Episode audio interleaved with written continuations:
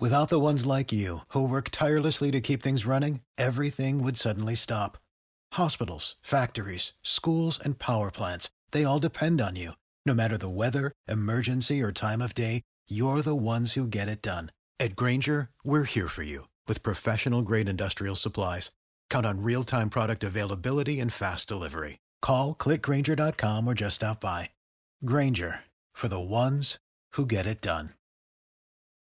What's the easiest choice you can make? Window instead of middle seat? Picking a vendor who sends a great gift basket? Outsourcing business tasks you hate? What about selling with Shopify? Whether you're selling a little or a lot, Shopify helps you do your thing, however you cha-ching. Shopify is the global commerce platform that helps you sell at every stage of your business. From the launch your online shop stage to the first real life store stage, all the way to the did we just hit a million orders stage. Shopify's there to help you grow. Whether you're selling scented soap or offering outdoor outfits, Shopify helps you sell. Wherever and whatever you're selling, Shopify's got you covered. Sign up for a $1 per month trial period at shopify.com slash try. Go to shopify.com slash try now to grow your business, no matter what stage you're in. Shopify.com slash try. Go to get your game on. Go for the beers. Go for the cheers. Go for the hit and the hits. Go for the stakes and the stakes. Go to get your parlay on. Go to get your party on. Go for the scene. Go for the screens. Go for the gallery. Go for the win. Go to Ocean. Visit theoceanac.com to plan your visit. Philadelphia fans, we're cut from a different cloth. Born into a brotherhood and bonded to our team for life. We believe anything is possible because we've witnessed the impossible. While we may be from different neighborhoods, come Sunday, we are one and we will be heard. Pondley Hockey, official partner of the Philadelphia Eagles.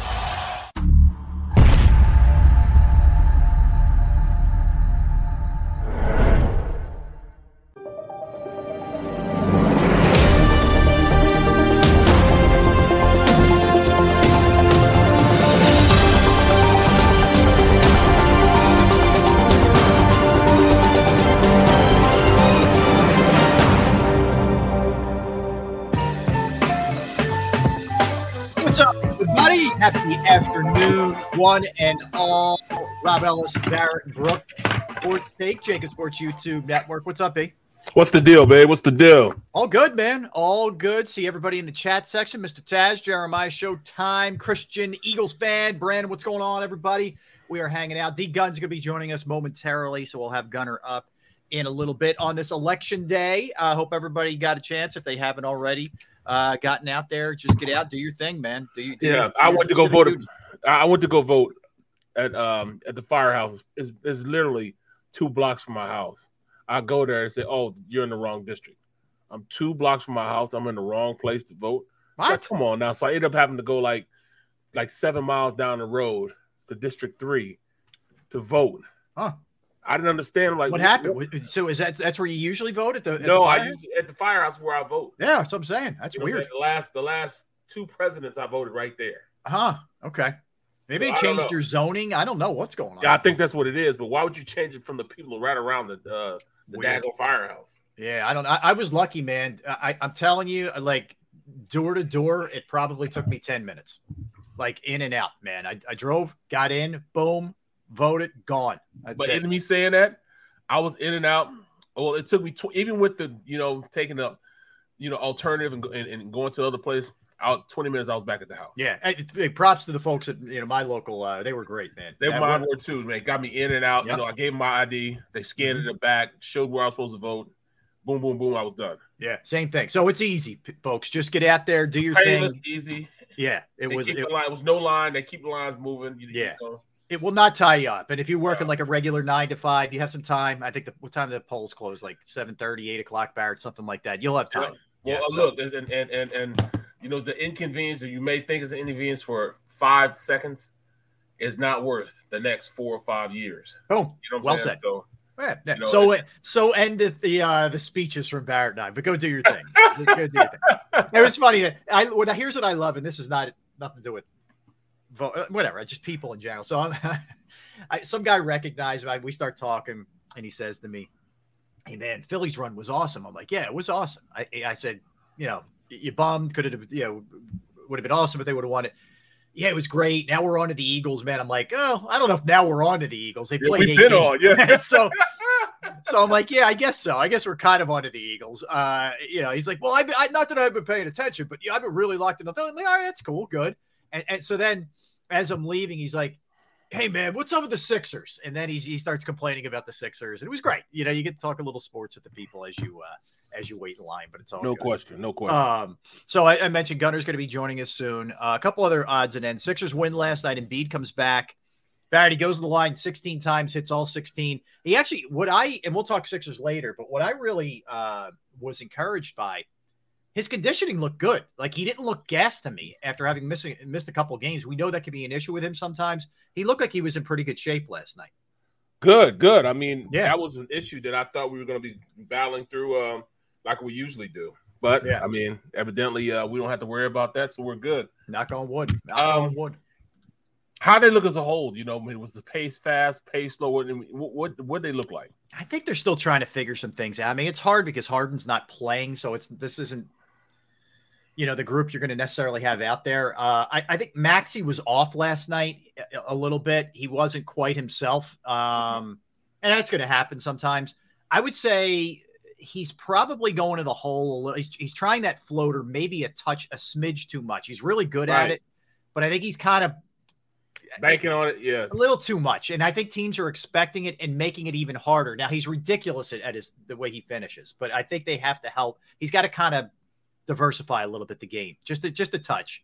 Um, you know, all, all right. Tobias played pretty well. I, I think, you know, Phoenix lost Chris Paul early in the game, which hurt them. But I, I'm not going to lay that as a total excuse because the Sixers are playing without Harden Right, so, exactly, exactly. you know, um, I thought they looked pretty decent last night. I was, you know, pleasantly surprised. Uh, I'm looking at that- George. Niang gives you 21. Dude. He was he was hitting everything, and I, you know, you can't always bank on that, but it's such a bonus when you get somebody a hitting from deep range and b, you know, a guy coming off the bench and giving you that is huge. He had seven threes last night, so that was Seven three. That's crazy, man. That was That's big. Crazy. I really like the Anthony Melton too, just for what it's worth. Um, I thought that was a really good move when they traded for him from Memphis, and I, I just like his game. I, he's a defender. He can handle. He can score it. He's a good combo player. He's a smart player. He's got a really high basketball. I, you watch him. He knows where to be. Um, it's probably my favorite offseason addition that they made. Uh, and oh, I, seriously. yeah, I like him, and I and I like PJ Tucker because he does all the dirty work and stuff like that. But um, I'm a big fan of, of, of Melton, so that I like that move. I, I they tell you the truth, Barrett. They're, you know, I don't know exactly what they are right now. I, I think I, we need to see a little bit more um, to get a better vibe for them. But it was a good win last night, nonetheless. I, I you know, I don't care the Phoenix is down uh, some parts. To to beat them is a good is a good win. So we'll we'll dive into them in a little bit. We'll get some flyers in there as well. Um, Eagles. So today would be the off day, and then back at it tomorrow. Barrett, how about this? So they play the Commanders on Sunday. Prior to their loss last Monday, week, Monday, Monday, Monday, Monday. Monday, sorry. Yep. Uh, prior to the their loss uh, to the Vikings on Sunday, Commanders had won three in a row. What's interesting here is the Eagles are 11 point favorites in this game. This is the third straight week they've been double digit favorites in a game. That's crazy. I can't remember a stretch like that. Right. It's it's it's crazy in the aspect we're talking about a team that you know virtually from out of nowhere to everybody else. You know they weren't looking to the Eagles to be. Hi, Mama Brooks. Good morning, mom. Good afternoon, mom. They they weren't looking to be anything other than a team that was going to challenge Dallas Yeah. for the NFC East. That's the only thing people were thinking about. You know, just us in our fish bubble. Yeah. we had higher expectations because we understood what we had. Well, for the most part, we were hesitant to give him all the praise, but you know, I think Hurts has earned it now.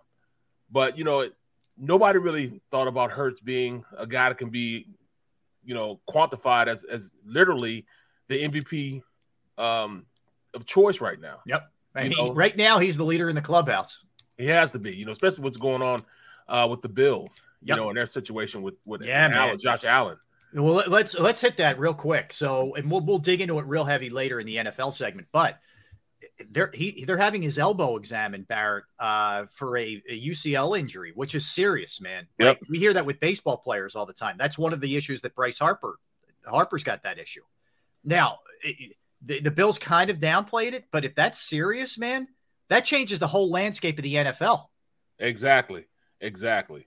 So, um, thinking of that, who has to be the number one team? We have to be the number one team because our record number one. Well, you and I have been on this for a while, right? Yeah, it, yeah. It's it it it really the over the last about three weeks, it, it bothers me when everybody just automatically goes Bills, Chiefs, Eagles. I mean, the Eagles haven't lost, exactly, exactly. so um, I, look. I think the Eagles, even without Josh Allen's injury, should be considered number one right now. If we're It- doing If all things being ranking.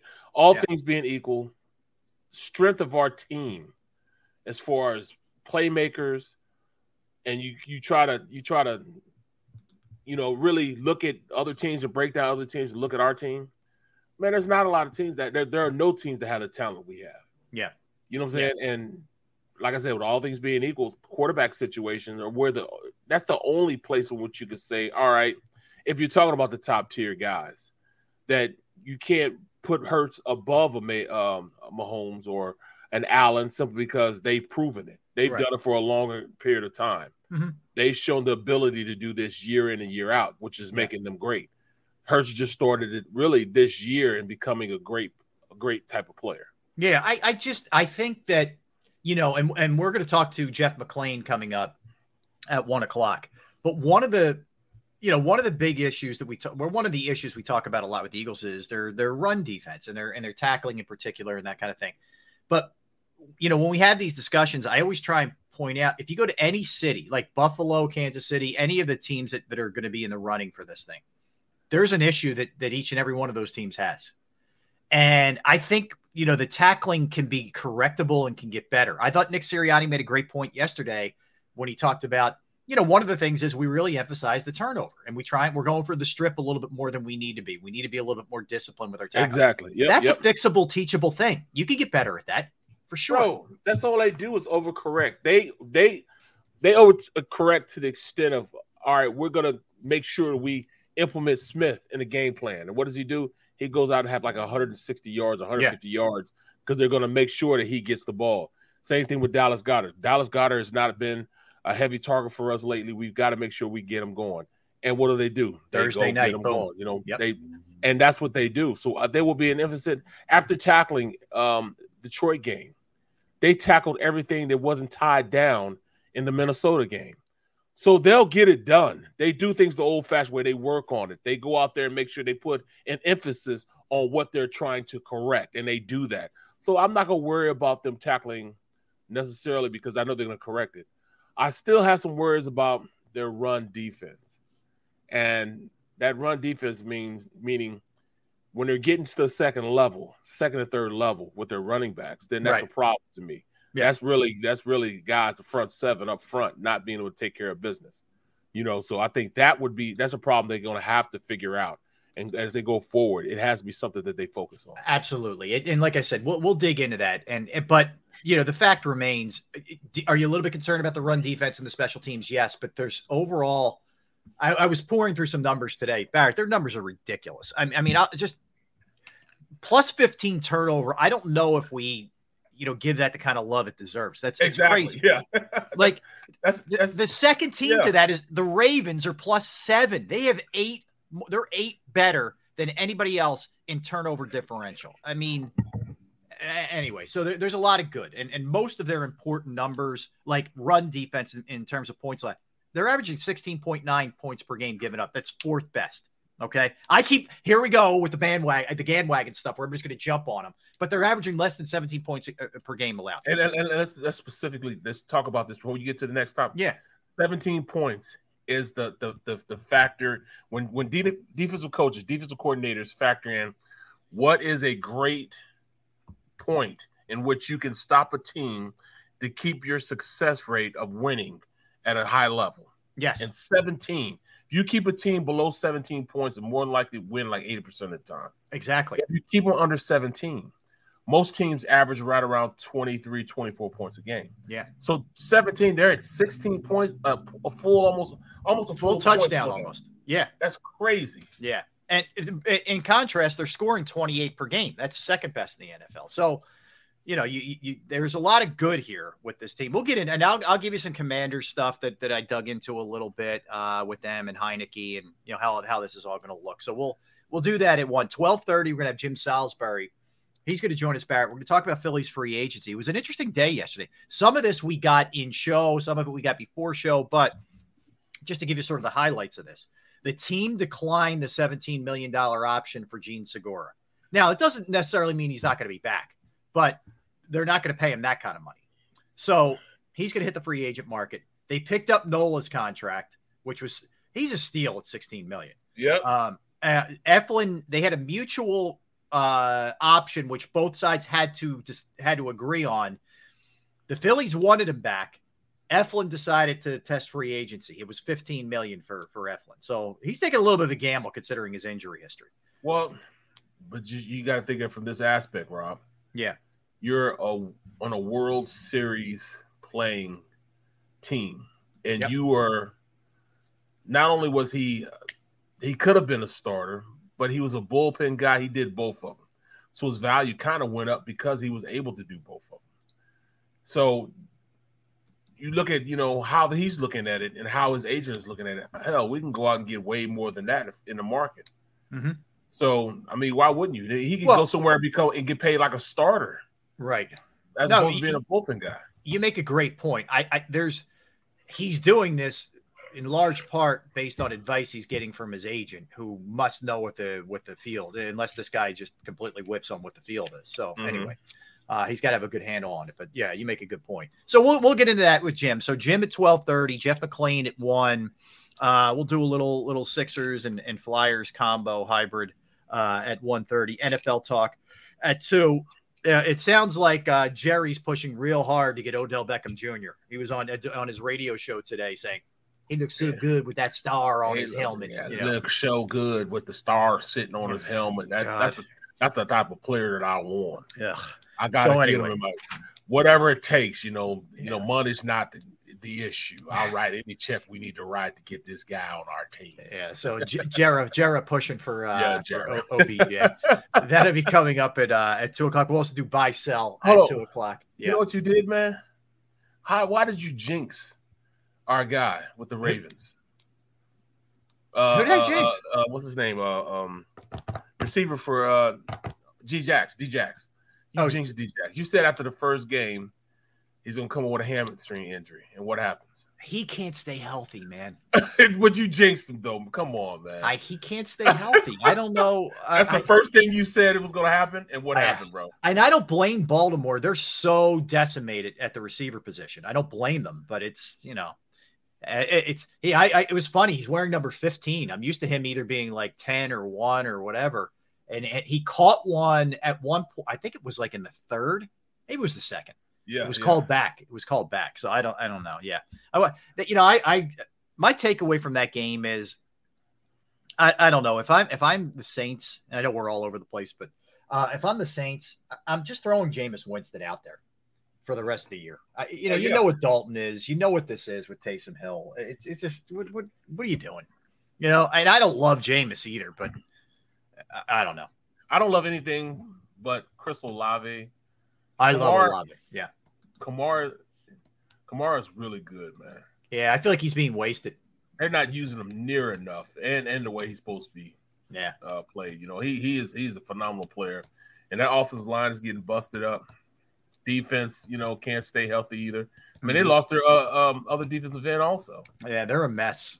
Yeah, that, Yeah. that- yeah. Hey, by the way, that with that loss, they have the sixth worst record in the NFL, which means the Eagles. That pick is number six right now. Wow. Howie just straight up assassin, man, just doing his thing. Mm, Um, all right, so here's the question I have for you. We we mentioned this a little bit earlier, Barrett. It's uh, you know, election day today, midterm election.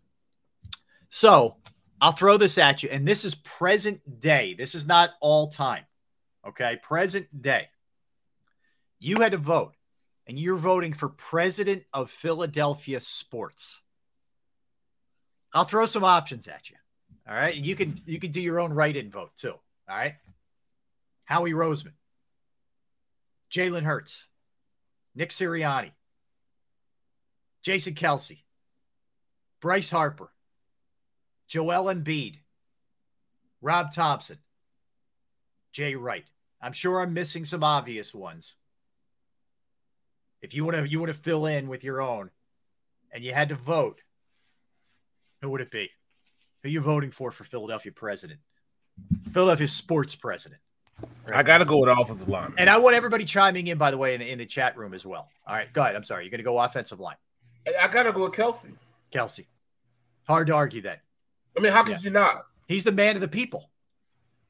He is. He he reminds me a lot of a guy that could run a country, then go have a beer with you. Yes. Yes. He strikes you as an everyday man. Like a re- he's not he's not rolling up with an entourage. He's not you know never I've seen him in in, in uh, local establishments like arm wrestling people and having a beer with people. He's he down doesn't the need- bartending, you know, all that. He doesn't need the Secret Service. Yeah. you know what I'm saying? Right, right, right. They got to reel him in. You know, they, they- he's he's supposed to be running politics. And he'll go out and go buy him a couple cows and and steers or something. You know, put in the field somewhere. yeah. That's probably you know, he'll he'll probably have his brother be the troubled brother that's a vice president. Or Yeah, like you know? when we were kids. Yeah, so there's two there's two examples of that. When I was when we were little little kids, Jimmy Carter was the president. His brother, uh, what was his name? Billy. I think it was Billy Carter. Was was a bit of a whack job. And then there was Roger Clinton. Remember Roger Clinton? Yes, who was yes. Bill's brother. yes. yeah. Now I'm not saying Travis Kelce is those guys, but Travis Kelce is is is a little fiery, a little more fiery. that's Absolutely, sure. man. Absolutely. Yeah. That's ridiculous, man. Because that's exactly where I see it too. It's Yeah. exactly where I see it. Yeah. But could you imagine that he's sitting there in the White House? Oh man. You know what I'm saying? And and and there's no he'd be doing whatever he wanted. Like some clown in Russia, and you're like, no, dude, no, no, we don't need this. Man, we don't need it, man. Don't do it, Jason. no way. no, this is what we're gonna do. We're gonna drop me off yeah, in the middle there and see if I come back. All right, who's gonna who's gonna come back? You know, he's that's one of those guys. So I, I would see Kelce. Kelce would be the best. Oh my God! And- running and this Chris, country, Chris has a pretty good point here. I'm torn between Kelce for his longevity, consistency, down to earthness, and Hurts for his leadership, vision, and steady emotion. she makes a great point. Hurts, absolutely yes. Hurts would never go too high, too like there could be all kinds of craziness going on, and he'd just be like, "All right, we're gonna stay the course, man. Everything's gonna be all right." So that's what it is. We'll have Hurts as the quarterback, and you'll have you have Kelce as the vice president. Oh, that's pretty good, man. president. You know, President Hurts. President Hurts, Vice President Kelce. and you know, and then you have Kelce back there. Let's blow them some bitches up. Get on the red phone right now. Jason, chill, dude. I, I got it. It's all right, man. That would be pretty fun. You know who would be good though in that role? Like Jay Wright is as smooth as it gets. Like Oh, in terms of like being diplomatic and being able to handle certain situations and absolutely, kind of absolutely. all right. He yeah. would pull all the right strings. Yes. You know what I'm saying? He would, you know, he probably he would be the best dressed president we have. Oh, also. there's not not even a doubt about that. That's not even a question. That's an ah da da. right, uh, right. I don't know exactly, man. That's Yeah. exactly. No, there's no Uh, doubt. But I'll tell you, if, if you're president? looking for the guy who's just like dealing right now, Howie. Howie's on fire.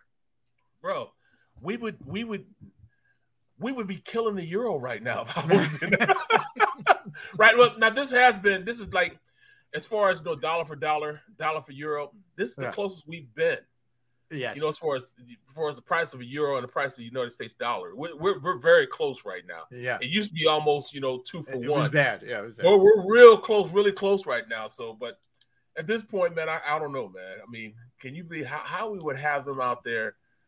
Do, I mean, he'd be He'd be taking some risks, but it'd all be working out. Yeah, I'll, I'll I'll take this island over here and this country right here, and you take that. You know, Oh, speaking speaking of pres, President Gunn joins us. what's up, Gunn? What's up, I'm, bro? t- I'm telling you now, if you vote for me, everybody, go to your local grocery stores, free ribs for everybody. Oh, free ribs.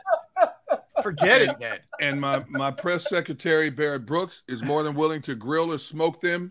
Oh, I would have to do that. Hold on, my man. Hold my on. My vice president of palate, Rob Ellis, is willing to taste everything that you grill before I even attempt to consume anything that is not made by I'm me. the, I'm the test pilot. I like it. I like it.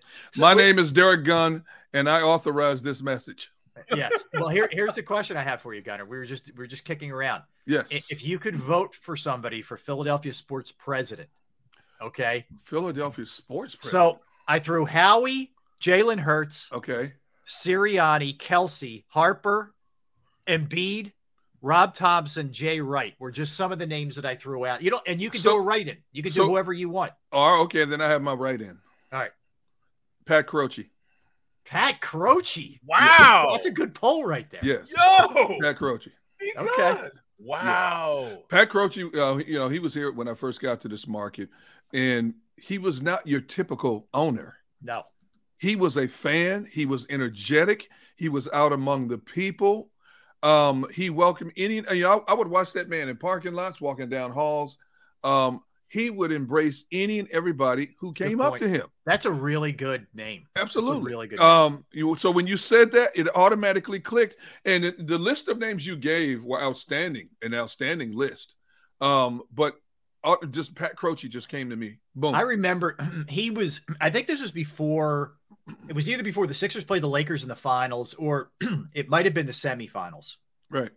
He bungee jumped off like the the in, in- like down like the, the Schuylkill River I, off of a, I forget what bridge it was off of, like the Walt Whitman or or I can't remember or Ben Franklin. I can't remember.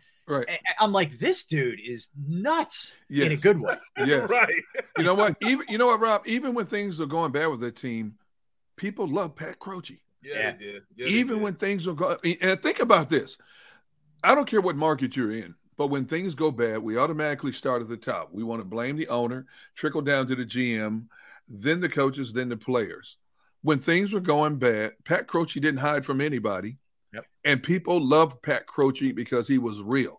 You know, most owners of teams are always encircled by security people. You know, they'll shake a few hands, but they do keep their distance. Not Pat. Not Pat. No, Yeah, you know he why I was like Kelce. He, he was very accessible. right? Yes. And, And- how many, think about how many times you had him on your show, Daily News Live. Oh man, all the time. And the other thing, he would do like real town halls. Like like he Yes. would, he would sit there. Tell me what's going on, and, and like really make an effort to correct. Hey, I didn't. I couldn't get my ticket, so there was an issue with this, and you know, eh, eh, you whatever. And he would really legitimately, like a lot of times, that's just smoke and mirrors. Where you're like, Yes. okay, I'll Yes. I'll take it under advisement. Yes. Sure, you will. Like he Well- really cared about that stuff. what what makes me really really say that was a great um pick by Sure. you Gunner was Yeah. his relationship that he had with the answer. Yeah, Yes. relationship he had with Yes. he's the only guy that kept him going in the right Inch- direction. Yes, exactly. You know what It's I'm saying? true. You know how anytime difficult you that stabilize- was? Yeah. anytime- during that time when he was that guy, Yeah, Yeah. it's he real. was the man there. So to have that type of respect from a guy like AI means you you're really, really a good dude. Yep. man. No, see, that's see, great. when, Rob, when Rob ran down the list, I'm thinking, okay, so I'm going to have to pick from one of the lists. And then as soon as Rob said right in, I said, boom, slam dunk. Perfect. Pat Croce. Perfect. Hey, you know, right. I know, I know we got to go to break real quick, Yeah. Rob, because you and I, I, and I've been this, I've been meaning to mention this before. Uh, you and I talked about this a couple of weeks ago, and you know we have such a great group of people on our stream. No, we do. uh, some very quick-witted people, funny people, insightful people. And you know, Rob and I were talking about this a few weeks ago, and we want to try to expand this forum. Yep. So if you guys have a legitimate question, I mean legit, not off the wall crazy stuff. If you have legitimate questions about a topic we're talking about, something that's on your mind, and we can somehow weave into the show, send your questions to the chat. In all Yes. seriousness, if you want to ask a question of a subject, a, a guest we're talking to at that time, if we think it's a great question, you know, Rob and I, Barrett and I, will look at it. Boom, we'll ask that question for you and give you mention, give you props for asking a question. You know, but uh, Rob, you, I, I, I kept saying, Rob, you know, I'm going to mention this. I'm going to mention this. I keep forgetting about it. So All right. Well, let's do that. Let, us get a quickie here. We'll get a timeout. Uh, we're Quickie! gonna come. We're gonna come back. I vote for uh, a quickie. Yes, the the I man might who have did, said that have been taking a whole lot of in trouble. the man who did an amazing job uh, chronicling and continues chronicling the uh, the Phillies' journey in this unbelievable playoff run for NBC Sports Philadelphia will join us, the one and only Jim Salisbury. Quick timeout. We come back. Jimmy's going to join us. We'll talk about the uh, the run and free agency and all that good stuff. Don't go anywhere. We are Sports Take. Go to get your game on. Go for the beers. Go for the cheers. Go for the hit and the hits. Go for the stakes and the stakes. Go to get your parlay on. Go to get your party on. Go for the scene. Go for the screens. Go for the gallery. Go for the win. Go to Ocean. Visit theoceanac.com to plan your visit. Since 1977 at Rafferty Subaru, we have always been about our customers and the community. Early on, a safe and durable option, we've evolved to become the best overall brand according to Kelley Blue Book. Over the last 14 years, we've donated thousands of dollars through the Subaru Share the Love event and found homes for hundreds of pets. The Rafferty family is proud of our 45 years in business. This month, celebrate our anniversary with special financing on select models. Visit us and see why.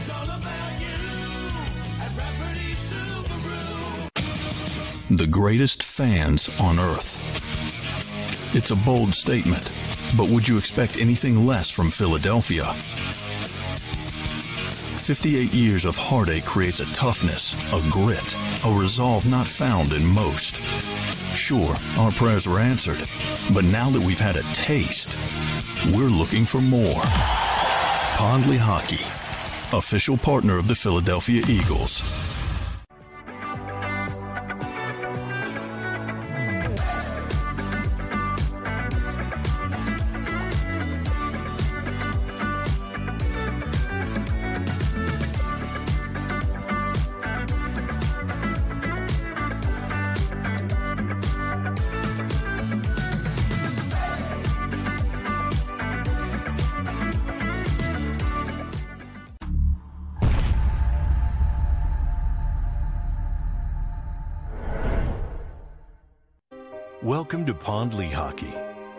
We've helped over 100,000 injured and disabled workers obtain benefits, as well as some of the biggest settlements in the state.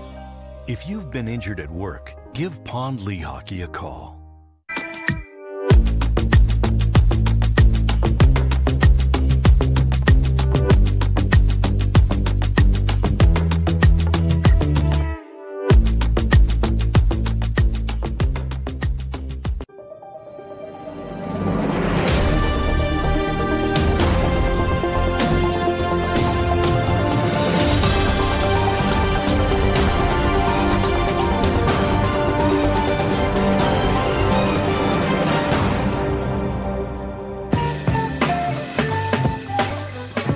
Right, happy Tuesday, everybody. Welcome back And We are Sports Take, JAKIB Sports YouTube Network. Derrick Gunn, Barrett Brooks, Rob Ellis, joined now uh, by the man who's chronicled the Phillies and done an amazing job for NBC Sports Philadelphia. You can follow him on Twitter at Jay Salisbury NBCS. Jim, welcome to the show, man. How are you? I'm good, Rob. How are you guys doing? Jim, Good, seriously, man, Good, unbelievable good. job uh, during this run. You, you did you did a phenomenal Best of the best. Yeah, just accounting for everything that went down. And I, I got to ask you, like, how you're uh, obviously an objective sort of and guy been doing this for a very long time, but how fun was this run? It's been a while since they've been in the postseason, just for you personally.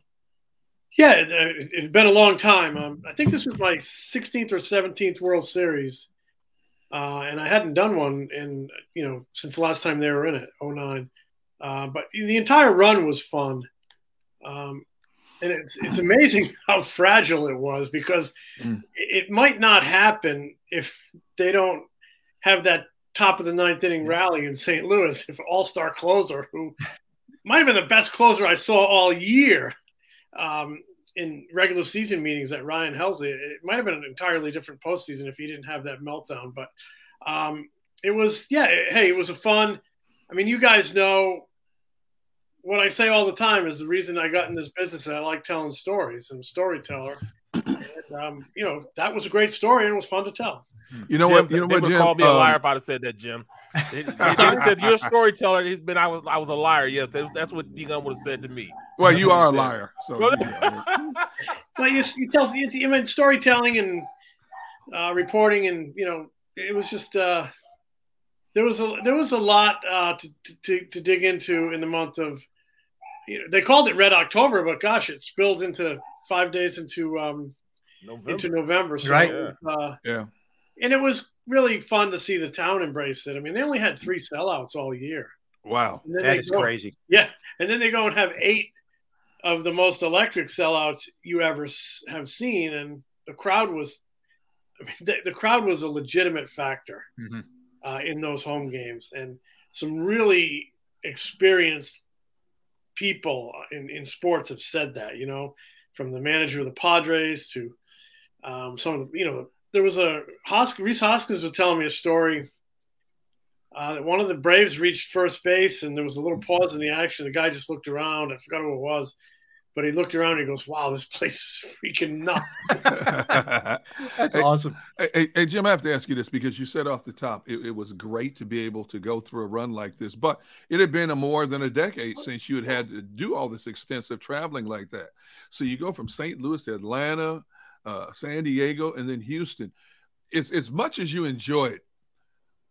Was it ever ever mentally, physically taxing at times? Yes, it, you know, you know, travel always is, and I've been Yeah. doing it for over thirty years. I've been doing it since I got out, got out of college. Um, and the Phillies finished with a three city road trip, eleven games, uh, three in Chicago, four in Washington, and three in Houston. So you tag that on to it was a long it was a long time on the road, and um, you know, when you cover the postseason, the games get over so late, uh, and your time in the clubhouse is longer than usual. Um, it's just a lot more information gathering, and then you you get upstairs and you you've already written an 800 word story that gets filed at the last out. Now you're going to write something else, and you know you're driving home at 3:15, 3:30 in the morning. you know, stop at Wawa and get some, some treats to keep you awake. Um, and I'll I'll tell you a funny story. Um, well, it's not. It was kind of harrowing at the time, but so I was supposed to fly back to Houston for Game Six on the off day. I had a nice noon flight on the off day, and um, I get a text from American Airlines saying my flight's been canceled. I got that text at like five in the morning. My flight has been canceled, and they put me on a six o'clock a.m. the next day. Oh, oh And my like, goodness. What's the deal here? Well, um, it was such an exhausting run. that six, I think it was a six thirty flight the next day, and my eyes opened at six eighteen. I missed my flight. Oh, Oh, So, thank God the nice lady from American Airlines. You know how you always get the computer. I got somebody to answer the phone like that's a miracle in and of itself. Yeah. Yeah. on the second ring, and the first words out of my mouth were, "She said, can I help you?" I said, "Yes." Can you help save my life? And, um, so she got me on a flight. She said, "You're gonna have to hustle for this. You're gonna get to the airport by like you know 8:30." So Right. I hustled to the airport and I had to go Nashville, Dallas, Houston, and um, you know I got there a few hours before the game. I made it, but it was a long and I, I actually made it to do my TV hit with Sean Kane Right. um, and Corey Seidman. Uh, like I made it by about ten minutes. It was a, it was the, it was a, Jeez. It was a horrible day. And then and then the team loses, and I get to the hotel at three thirty in the morning. Check into the hotel at three thirty in the morning, and check right back out at seven o'clock to make Oh. another flight home. Oh, yeah. that's that the is life, man. That's well, life. Jim. Let, let me ask you. well, We would have never known from your writing. You were you were you were spot on. Um, I, I haven't had a chance to ask you this. We haven't. And we'll, we'll get into the whole big picture here with free agency. But what did you make of Game Six? I, I know there's a lot of you know heat coming down on Rob Thomson for the for you know I personally, if you don't hit, you don't win, and they didn't hit. But that's just Right. me. What did you think of him lifting Wheeler in that situation? I, I thought it was what he had done the entire postseason. Yeah. Um, you know, Alvarado was up that whole inning. It's uh, you know, I'm sure they showed it on TV, but he was warming up the whole whole inning, and you knew you knew Alvarez and Tucker were coming up that pocket, and you knew he was going to do that because he had done it all postseason, and um, you know, he pops out of the dugout and puts his hand up immediately. Wheeler had his back turned, but you know, the whole ballpark knew he was coming out even before Wheeler did. Um, you know, he did the same thing in game three against um, San Diego at Citizens Bank Park. If you remember, Ranger Suarez is dealing Mhm. through, I want to say five innings, 68 pitches, which is a big number in Philly, Philly's history, 68 pitches. Oh Um, boy. He and he lifted him and went to the bullpen and boom, boom, boom, boom, boom, got all the outs and they took the series lead and never looked back. So that's the way he had operated the entire postseason. It didn't surprise me. Talking to guys after the game, it didn't surprise them. Wheeler said he was taken aback. I think that was his way of saying. Um, obviously, he. I don't think he was going to come out and rip his skipper, but I think it was his way of saying he disagreed with the move. And you know that's fair. He was dealing. I mean, he was firing you know, I, I, was charting pitches in that first inning, and he was like 99, 99 slider, 99, 99 slider. It was like he was, you know, as Realmuto had that great quote about he had thunderbolts coming out of his uh, lightning bolts yeah. coming out of his uh, fingertips. So, you know, Rob had operated the way he operated um, the entire postseason. Um, you know, kind of going for that game's win, and and it, it backfired on him. It backfired on him. Um, you know, where I think any sport uh, coach or manager can think out the strategy, plot out the strategy, have good reasons for doing the strategy. And if the athlete doesn't execute it, the manager looks like a dunce. Uh, and that's what happens. So if he sticks with Wheeler there and we and Wheeler gives up a you know a two hopper off the wall to Alvarez, who's a great hitter, everybody's going to say, well, why didn't you run this game the way you run every other game this postseason um, and, and go to your matchup there? So, unless the athlete executes, you're going to look bad. It's like in the, it's like Red Sox Yankees in 03. If, I mean, Grady Little sends Pedro back out there uh, when everybody thought he was done. If Pedro gets three outs, Grady Little's a hero. Right. And mm-hmm. now you know, you can't even mention his name in Boston. So it, the move didn't work. It backfired. Um, you know, maybe at that moment you want to manage with a little more like in the moment feel because mm-hmm. Wheeler was dealing. Um, but you know, he was going to. They had that stuff scripted, you know, long before that. If we get to this pocket of the lineup, this is the guy we're going uh, with, and it had worked throughout the postseason and it blew up on their face on the last night, and they all walked out of there disappointed.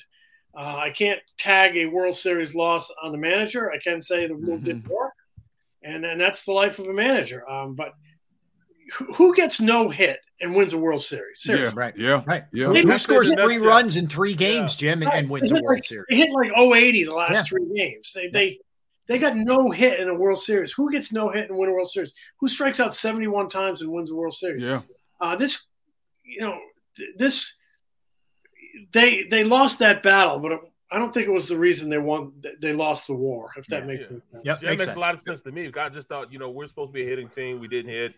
Um, and the Astros have great, great pitching. Better team. Better, better team. Yeah. Great power pitching, and the Phillies have some awfully big swings, and power pitching and big swings sometimes are a bad mix. I should say, oftentimes are a bad mix, and it, it proved to be over the last three nights.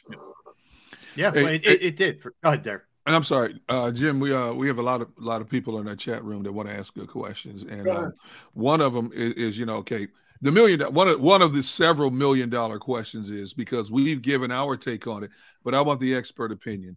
Um, what happened to the bats in game four, five, and six? I mean, like Rob said, three runs, nine hits. We can say pitching, but there's also the other element of it as well. So, how would you definitively definitively describe why the bats went silent? I, I hate to say it was pitching, but it was pitching. um, it's, it's the oldest truism in the game that pitching can stop hitting. Yeah, we saw some really quality pitching. And as I mentioned, you saw big velo and big swings.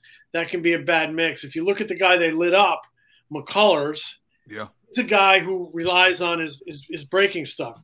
Excellent slider, excellent curveball. The Phillies came out, they were all over that stuff, and he was leaving it over the heart of the plate, and they did a lot of damage. They hit five home runs. After that, they saw a big velo, and it just it just wasn't a good match. Um, you know, some of their right-handed bats. You know, Realmuto hits that big shot to the wall that the kid makes the catch on. I mean, that ball was well struck, but he didn't do a lot offensively in the mm-hmm. series. Castellanos didn't do a lot offensively in the series. It was like if if if Harper and um, Schwarber weren't doing damage, they weren't doing damage.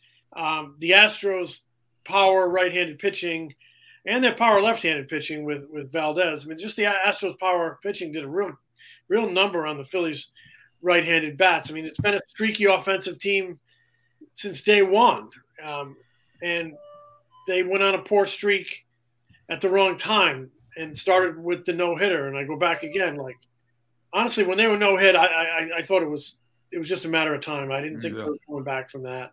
Mm. Um, and you know, maybe they would if if Realmuto's ball hits another foot up off the wall, it might Woo. be a trick. And then Harper's coming to the plate, and he's the magic oh. man, and you never know. But yeah. I didn't have a good feeling after the no hitter.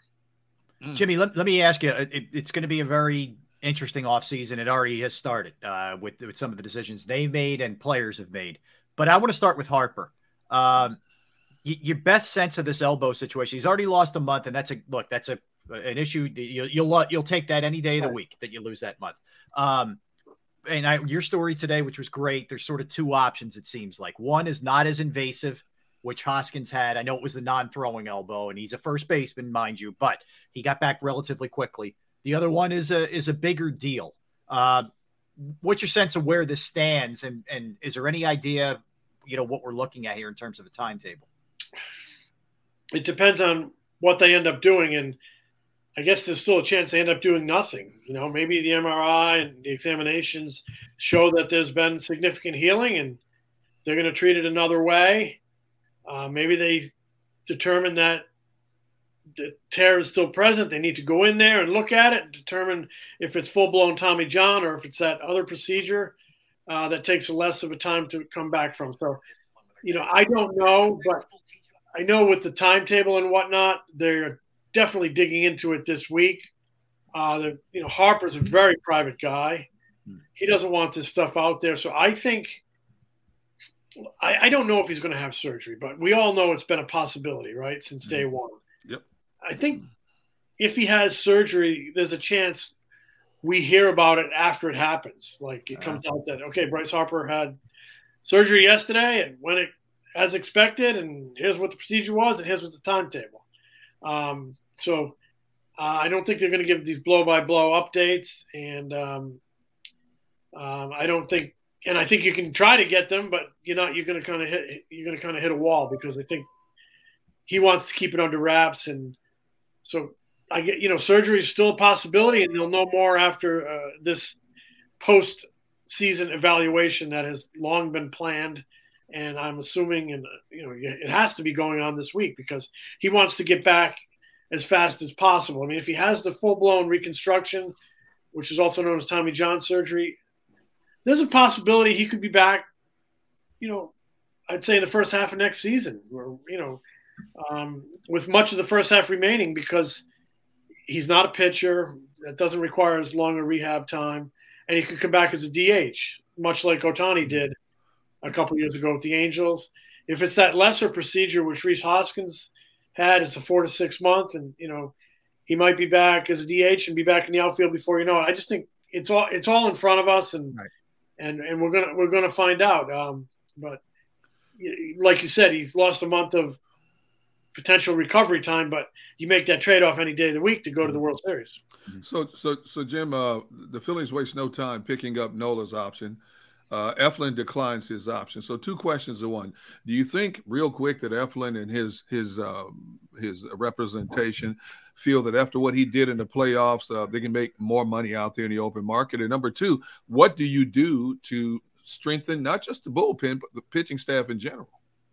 Well, I think you need uh, another quality starter, another big starter. I mean, you got Wheeler and Nola. Nola's almost 30. Wheeler's in his 30s. I think he's 32. And you don't, you know, he had that late season elbow problem. He had late season arm fatigue. He came back firing. Great sign, but um, both those guys have carried an awfully heavy load. I think you need to, you need to, um, and we, we saw what Houston did with the pitching. You need to mm-hmm. upgrade the pitching. I think they could be a player for a quality starting free agent pitcher like a uh, Carlos Rodon. Mm-hmm. Um, and as far as Eflin goes, yeah, I think that's exactly their thinking. Um, yeah. um, you know, decline it because I don't think the Phillies were going to pick up that fifteen million dollar option. I, I, know they weren't with with the health health concerns, but you know, he did come back. He threw the ball well, and I think there's enough teams out there looking for pitching, including the Phillies, that he maybe he can get a multi year deal somewhere. It doesn't preclude them from um, the Phillies from continuing to talk to him. And um, but you know, I, I don't know what he's going to get out there, but uh, it behooves him to, to go see what's out there and, and take a look. Uh, it's unfortunate he had the knee issues flare up again this year, Mhm. heading into his um, free agent year. But if he could ever put that behind him, it's a healthy arm. It's a healthy arm, and that's a that's a good thing. So he'll see what's out there, and maybe it's right back here with the Phillies on maybe another one year deal. Stay healthy, get back out there next year, or maybe it's somewhere else. But uh, he's keeping his options open. Segura is uh, they declined his option. I expect him to move on. Um, so you know, we'll see. They got they got work to do this offseason. I think they need more starting pitching. I think they need more. They need another hitter. They need more contact in the lineup. I mean, a lot All of right. people have been fantasizing about Trea Turner for months. What a great Yeah. fit he would be. But you know, he's going to be expensive, and you also need a you need a top you know top tier arm as well. If the, the fans and the organization and ownership all get a taste of it this year, and they want more. And if you're going to get more, you're going to need pitching. Well, Jim, then put your GM hat on in order of importance. A, a, a consistent 300 hitter, a starting pitcher, two bullpen guys. What would your what, Yes, yes. Yeah. your, uh, put him on is the put him on the spot. You're the GM. You know, I'm a big pitching guy, but I'm also I, I love Trea Turner. He's like my favorite player. I think he would do wonders. Put him at shortstop, put Stott at second. You could bat um, Turner anywhere. You could lead off, steals bases, makes every play, he runs. He's terrific. Um, he'd be a guy I'd be really in, intrigued about getting. I also love Rodon. Uh, he'd be a nice guy to get. Uh, you do have some young pitching coming, and I think we're going to see some of it next year. But you know they're going to be careful with it, and it takes an adjustment period to get into the big leagues. Um, so one, you know, I probably would think about Trea Turner very seriously, hmm and um, but I certainly would think about starting. uh, You need some starting pitching as well. I don't know which way they'll go there. He, didn't I- answer it. he didn't answer it. He didn't answer it. I he did One- kind of. though. one, Hey. one, two, or three. what- Hey, today is today is voting day. He did a pol- the politically correct thing. He gave you the politically correct answer. I well, it depends on what you can get. If I my my, I'm going to let my personal feelings. I am a big Trea Turner fan. I would Okay. I would There love to see him in the lineup, Uh-huh. but you still got to do something with the pitching. Yeah. Yep. So, um, if Trea Turner's going elsewhere, I would maybe hop on Rod, Rod, Rodon. Uh, but I, I like them both. It's like you know, Mantle or Mays. I like them both. well, uh, Jim, let me ask you. It's you know, Rhys Hoskins is an interesting case. He he's been here for a long time. He's a good soldier. He's great in the clubhouse. Everybody knows that. But there are some fatal things with him. The, the, the fielding being the first and foremost. He's streaky as heck with the bat. Odds he gets moved and they and they do something either with one of the outfielders goes to first, Bohm goes to first. What do you think about Hoskins? It's it's a really complicated issue. I mean, I have no doubt in my mind that their ears will be open and that they'll probably throw his name out there. Uh, that said, he's entering his last year of control before free agency, uh, and that limits his value. He's a streaky hitter. He's a poor defender. All that limits his value. I don't know what you're going to get back for him. Hmm. Uh, you might be better off lengthening your lineup with a Trea Turner or somebody else, and and letting them move down a little bit into a less featured, pressurized spot, and take those 30 home runs and run to the bank, and take Hmm. those couple of good months you know you're going to get. And, uh, you're going to get some streakiness, but um, it, it all depends on, on what, what I can get back. If I can move them for, I, I don't think you're going to get uh, a, quality starter for him No. because he only has that one year left, and and like I said, he's streaky and getting more expensive. So, uh, you know, the, the the it's very possible he's right back there because you, you survey, you know, you, you get the legal pad and you put the pluses and the minuses, and Right. you, you take the the 30 home runs and the production he does bring, um, in spite of the downtimes, and and and you go with it. So I, I don't know what's going to happen there. Um, it's it's going to be an interesting one. I don't know what's going to happen with Castellanos. I'm sure they would listen on him. I don't think there would be a real big market for him as well. But I think those are guys they'd be open to dealing and, and listening on. But like I said, I don't know that anybody's. I don't know that that's going to bring back um, what they really need. I, I, I, hate to say this because I've been a big advocate of him for most of the season, but Jim, uh, I don't think you get much at all for Castellano. I'm sorry. I hate to say yeah, yeah, I don't think I, I, think everybody sees the year and sees the price tag, and I don't think you do either. But I think you know the Phillies would certainly be open to doing something, and and um, but like I said, I don't think there's going to be a big, big market for yeah. him. The, the, the big price tag. He's owed eighty million. Jeez, Jim, he's wow. he's typically look if he ends up coming back, he he's he's streaky, not necessarily in season like Hoskins, but from season to season. Yeah, you know, he had a great year last year in Cincinnati. The previous year, he was eh. It feel do you feel like he's a guy who's going to? Re- I mean, the approach was just beyond head scratching this year. Does he just need a little time to get away from it, and he'll be back? Do you think next year? He he thinks he's going to be better next year. Uh, I've spoken to him about that. He thinks he's uh, it was you know changing teams and um, getting comfortable here, and uh, he thinks he'll be better for it all next year. So they need him to be. they really need him to be. They're paying him to be a star, and he needs to be a star. Um, and he needs to, uh, you know, it's it's got to be a project for Kevin Long, and I think they need to look at it in the offseason. How you get him to kind of be, become more selective and lay off that that spinning uh, breaking ball that, that is off the plate, and, and he just you know goes for all the time. So it's uh, when push comes to shove, I think he's going to be back next year, and be, just because of where Rhys is and his control, uh, his years of control, and I, I don't know what he's going to bring back, and you just give give away 30 home runs. I, I think there would be a chance he'd be back too, but but who knows? I mean, Dombrowski's a pretty creative guy. He's got a creative staff. Um, they do have to figure out a way to inch this thing forward because uh, yeah. payroll is going to be big. Uh, there'll be expectations next year. They got a taste of winning, and that's really a, a, valuable thing when you when you learn a little bit how to play in October. And they need to try, try to capitalize on it uh, more next season. But the only way you really capitalize it and bring it forward is to win the World Series. You know, I don't know that they're that team, but they certainly have to give it another try next year. Well, how do you um how do you how do you go how do you go out and manage guys that, you, that are on the roster already? Guys like Vierling, I mean, even even Hall, you know, shows some production. You know, getting those guys, you know, acclimated. I mean, we're getting them back and playing at a high level as they go forward. You know, but still keeping them in the mix. But then you still got to go out and sprinkle a couple players here and there. Well, you need 26 guys, and those are two guys that helped them win a pennant uh, as as reserves.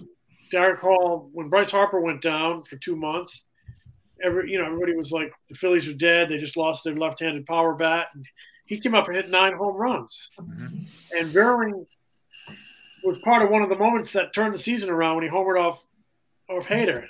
Um, you know, they both did a good job as reserve players, so I, I think they are probably still in that role. Um, you know, I, I, or you know, a guy like Hall, um, you know, he's he's going to be behind Hoskins, but if something happens with Hoskins, maybe they give him a look, or maybe he's involved in a trade. I, you know, I don't know. Maybe they try to capitalize on if he built any trade value. He's kind of a one-dimensional guy. So those are guys that are kind of around the edges, um, and they really do help you help you win. But they really need to focus, I think, on that core, improve mm-hmm. pitching staff, and, and lengthening the uh, the lineup with a, with a guy that's going to play every day and uh, contribute on both sides of the ball, not be a, like a one-dimensional guy. Jimmy, we listen, appreciate your time, appreciate you joining us throughout this run. Uh, phenomenal work, like I said earlier, and uh, get some rest, and uh, we will uh, we'll talk to you soon. It's a you know they know it's 365, but get as yeah, much man. As, you, as you can possibly. Thank you, my brother. I only need one good night. I'm good. That's it. Yeah, yeah. That's, I, I, can speak. I think it applies to all of us. We just need one right. good night, Jimmy. Yeah. One good night, I'm back at it. One good night and a good pizza, and I'm back at it. That's it. There you go. Wawa Thank you, my brother. Appreciate yes. it. You Did appreciate it, man. Thanks. All right, we'll get a quickie here, guys. We got Jeff McLane on deck. Jeff, talk a little birds because guess what? There was a little bit of focus on the Phillies for sure, but it is uh, going to be full blown Eagles who are undefeated as we sit here head into that game Monday night against Washington. Don't go anywhere. We're Sports Take. Derrick Gunn, Barrett Brooks, Rob Ellis. Let's talk about your finances. Jim Murray and Principal Financial Group is the place that you want to be, whether it's retirement planning, 401k review, insurance review if you have a small business and you need help with your employee benefits, that's another resource that Jim can help you with. I know I've entrusted my IRA, my 401k rollovers with Jim, and I couldn't be any happier, and you will be as well. Give him a call 610 996 4751, 610 996 4751. Or you can email him, Murray, M U R R A Y dot Jim at principal.com. That's Murray dot Jim at principal.com. It's a fall car fest, and Jeff D'Ambrosio, Destination Downingtown, says yes, you can. Jeff says yes, you can choose from over 1,000 vehicles in stock with no wait. Yes, you can still get low prices, leases, and big discounts. Yes, you can still get low interest financing. And Jeff always says yes, you can have a real deal buying experience without the hassle. When the other dealers say no, you can't, Jeff says yes, you can. Jeff D'Ambrosio, Destination Downingtown. Nobody treats you better. Jeep Adventure Days.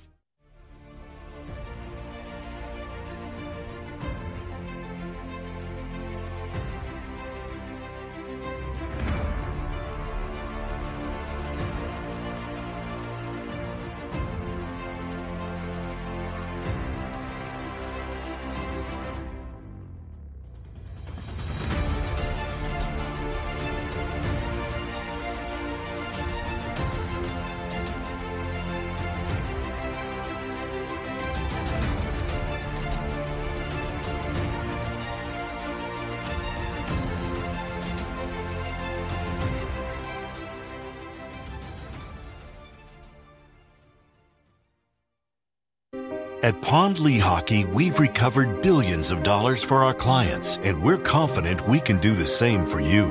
With over 250 years of combined courtroom experience, we've helped over 100,000 injured clients obtain some of the largest settlements in Pennsylvania. One conversation is all it takes to help you and your family get back on track. If you've been injured in an accident, give Pond Lehocky a call. Go for the beers, go for the cheers, go for the hit and the hits. Go for the scene, go for the screens, go for the gallery, go for the win. Go to Ocean. Go passionately. Go fearlessly. Go confidently. Go birds! Go confidently towards your goals with First Trust, Philly's hometown bank for nearly 90 years, and the official bank of the Philadelphia Eagles. We're focused on getting you over the goal line. So go with conviction, go with trust, Go and go forward with us by your side.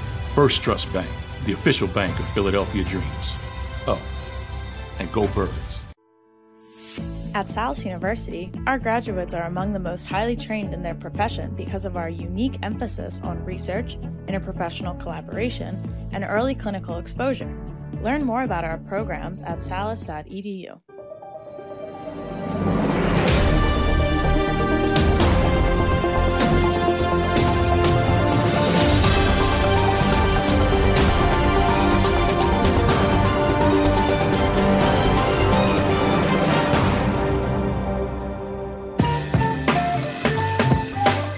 We're back. We are Sports Take. Derrick Gunn, Barrett Brooks, Rob Ellis, and the great guests just keep rolling. Uh, you can follow our next guest on Twitter at Jeff underscore McLane. There And he of course, is. all, all of his great work at uh, Inquirer.com. Jeff McLane. Jeff, welcome to the show, man. How you doing? Hi guys, let me fix. What's the, going uh, on, man? Jeff, my how's it going? camera here. They don't Looks see all right. face in the frame. You, you look you look better than than we look most days, Jeff, and that's that's a low bar, mind you. But you know, You- not- you- nonetheless. Since since we've been doing this show, it has been refreshing to see so many people who have technical issues like I do with doing basic stuff with computers. I am technology illiterate, and so it's just thank you, Jeff, for having a I don't minor think Jeff's shocked by that. No, knowing you as long as he's known you, I don't think. Hey, he's wait, I. I openly admit it. Yeah. Well, I'm Uh, down the Eagles here. I'm upstairs in the media house, as you guys know, and like I'm trying Yeah. to bounce it on my lap here. Oh, This should work. All right, I Jeff, uh, you know, the you guys have, but Yeah, that's true. um, a, a lot to dig into here. Um, you know, when it comes to this team, I'll, I'll I'll start with this. There there is a ton of good, right? But but there is a growing concern here with the run defense and the inability of you know to, to stop the run, tackling, yards per carry, et cetera. It, and I know Nick Sirianni explained it yesterday, saying, "Look, some sometimes we probably are going for the strip a little bit too much. We need to get back to fundamentals, et cetera." Is it a major issue, or is it the kind of thing that you nitpick a little bit when your team's eight? No. Um, well, it's not a major issue because you're eight and zero. Uh, is it an issue that you should nitpick because you're worried about you know this team moving forward? I think that's always fair. I mean, that's what the Eagles are doing.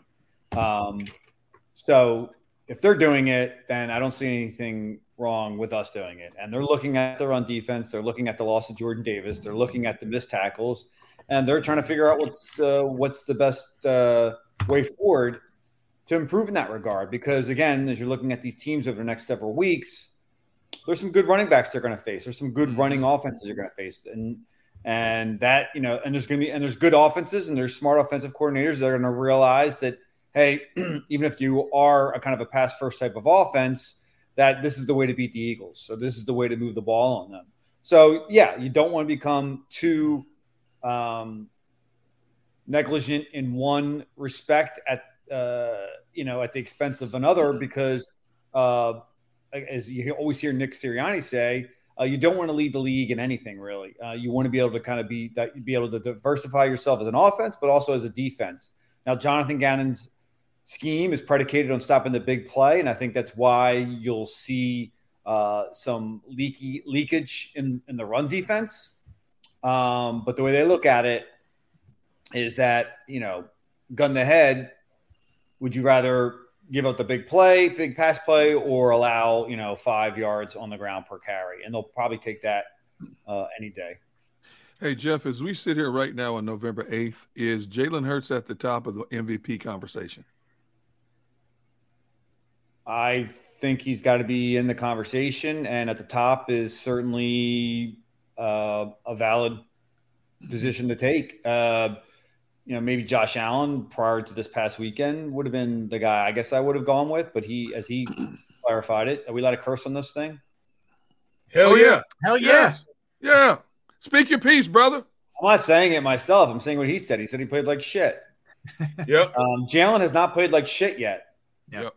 Um, He's played very well. Come, it could come, and it, it won't take detract much from what he's done this year, uh, in my eyes. Uh, so I hope we, you know, when it does happen, we all put it in the proper context because for the most part, uh, week in and week out, this guy's delivered, um, and it's increasingly come come through the air. Uh, his his passing improvement is remarkable, and Lovie Smith after the Texans after the Texans lost to the Eagles said as much said that he was the most improved player that he had seen. Mm. Uh, 2021 to 2022, and I'd have to agree with him. I um just watching the game. I rewatched the game and, and I saw how effective Hargrave was when they ran the 50 front, which is called I call it domino uh, uh Navajo or bear front. When they placed Hargraves over the nose. Now Hargrave is that's how he made his money, playing the nose guard, his head up over the center. Yep. He had three sacks there.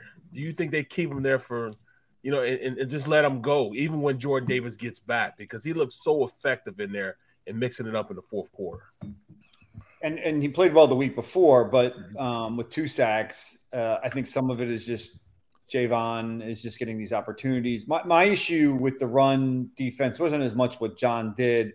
Yeah, he saw him play less of that penny front, the five one, um, because mm-hmm. no, no, Jordan Davis, and he didn't want to take from the back as much.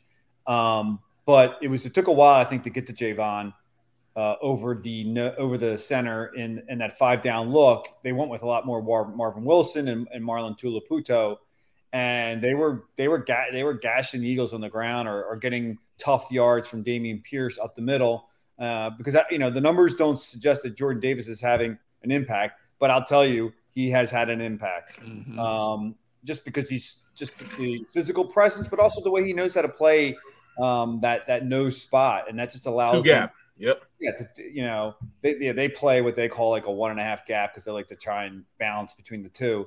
Um, but yeah, essentially he is for the most part occupying space and occupying blockers.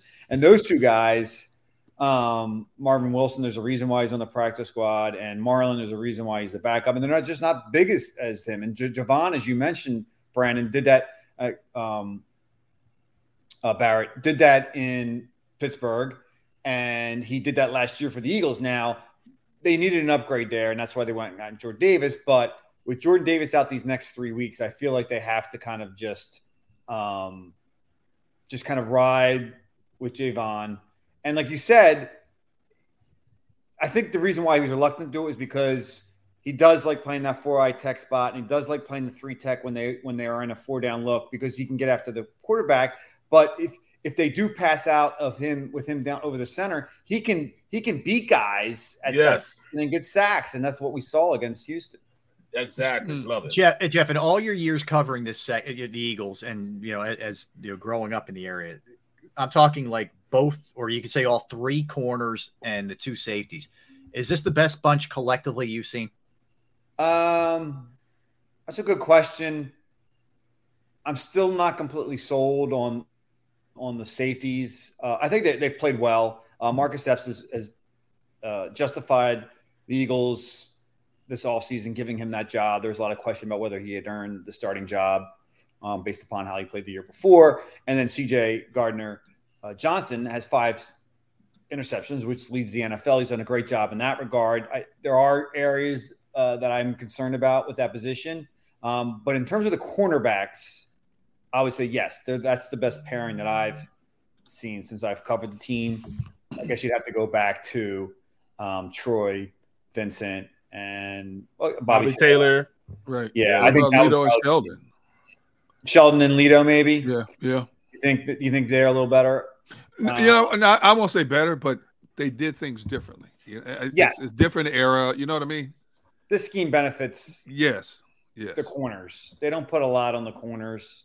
Um, actually, I mean, they put more in the corners this year, and this was something I wrote about last last week. Is that John's given them more and allowed them to play more of this, um, you know, more man to man matchup zone concepts where they can kind of look like they're playing zone, but they're they have man concepts built in so they can pass off, and that takes a lot of intelligence.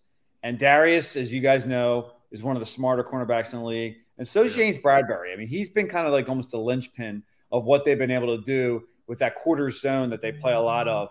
Um, and that's you know why John's never going to get away from a lot of those split safety looks is because it's hard for quarterbacks to see exactly you know or pre-snap read this defense and, and know what's going to happen because at the, once the snap you know at the snap they don't know and even sometimes post snap it doesn't look very clear to them It is actually something that you know, a hybrid, you know, a hybrid man zone concepts. But I mean, I look for them to do more run stopping, especially versus Washington, just by running run blitzes, and you know, T.J. Edwards blitzing him more. You know, can you see that happening more? Because I mean, I, I totally trust White being that guy that can, you know, you know, handle that in the middle of the field. But I mean, TJ, I think TJ needs to blitz a little more just to show. I mean, he has that he has that intensity in that I like, man, when he does blitz. They both hit hard. I mean, those guys, they, both linebackers have played well. I think TJ, to me, has has really stood out and taken that next step. Um, he's done a great job in terms of being the mic and making the calls and getting guys lined up. But you know, he's not. He's never going to be a sideline the side guy in terms of his speed. But he can diagnose things and read them quickly. And yeah, I mean, when he's blitzed, he he's done a fair, fairly good job. John um, certainly isn't going to lean heavily on on blitzing in the pass. Maybe that helps them in the run. You're right, man. That could be another way to kind of offset the loss of Jordan Davis. Yeah, first and second down. Yep. Hey Jeff, let me ask you this, and this is in, in no way, shape, or form am I, am I, you know, dissing what the Eagles have accomplished because they have put up some gaudy stats on both sides of the football. Yeah. But when you look at what they've done and where they're about to go in the immediate future, the only real frontline quarterback they faced was Kirk Cousins. I- Is there any concern on your part that I, this team is is is maybe not as good as it seems, or or basically, I can't tell if this team in until, is until they're truly tested by better quality opponent. Right. Are they going to are they going to be battle tested enough going into the playoffs? Exactly. That's yeah. Basically. Um, well, they have a few tests coming up the next few weeks that maybe could tell us a little more about the team. Um, not in terms of the court. Well, I mean, Aaron Rodgers is still Aaron Rodgers. I know he's not performing well. Um, it doesn't really have a great receiver to throw to, and that offense seems schematically to be a mess. But he's still Aaron Rodgers, so I think at any any moment that guy can cut you. So maybe that'll be the game that we see, or you know, Jonathan Gannon's uh, scheme, their greatest test to date, and maybe something happens there. Um, I mean, they're going to be favored in every game except for the away Cowboys game if things go the way they seem to be going. Uh, so yeah, I mean, it's a fair question. Uh, how much have they benefited from the schedule? Uh, they have beaten the six and two Cowboys. Now, Mhm. without Dak Prescott, you have to you have to mention that. Yep. They did beat the seven and one Vikings second game of the Mhm. season. That was a long time ago, but that was one of the better games that I thought that they've played all year on both sides of the ball. Right. Um, and you know, it's not like the Cardinals are complete crap, and Kyler Murray's not a good quarterback. I mean, he can certainly play the position.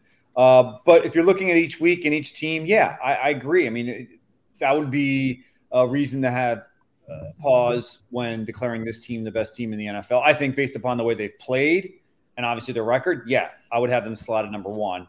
But if we're looking down the road, are they better? Are they going to be able to beat the the Chiefs? Are they going to be able to beat the Bills? Are they going to be able able to beat the Ravens? Let's say they get away the Super Bowl. Um, I would think on paper, I would still probably give those three AFC teams the advantage over the Eagles.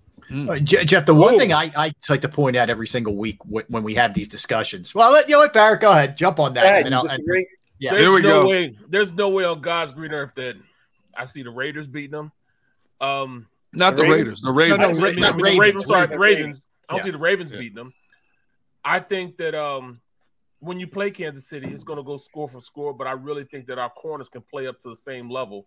I, I think the X factor would be Kelce, and I actually like my my I like my linebackers against Kelce. I like Kyzir White, Kelce, the matchup because when I watched the matchup earlier on when he was in San Diego, he fared well against Kelce.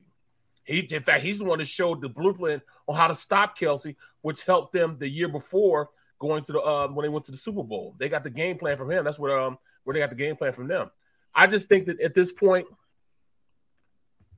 I'm not going to downplay anything or anybody when it when it comes to the Eagles because quarterback for quarterback, that's the only way that you say you know Mahomes and and and Allen are better than. And I don't even say I say Mahomes and Allen because I don't say the Chiefs. The Chiefs can't beat the Eagles. The Bills can't beat the Eagles. It's just everybody looks at their quarterback and say, "Oh, their quarterback can beat it." No, I'm, I'm just saying this team measure up player for player better than any of those teams. It's just at the quarterback position that we have our angst about. You know, that's where I am about that. That's all I'm saying. Yeah. No, I mean, those are all fair points, and, and I don't want to take anything away from the Eagles too. I mean, like I said, I think Right. I, I think they're the best team through the first uh, nine weeks of the season.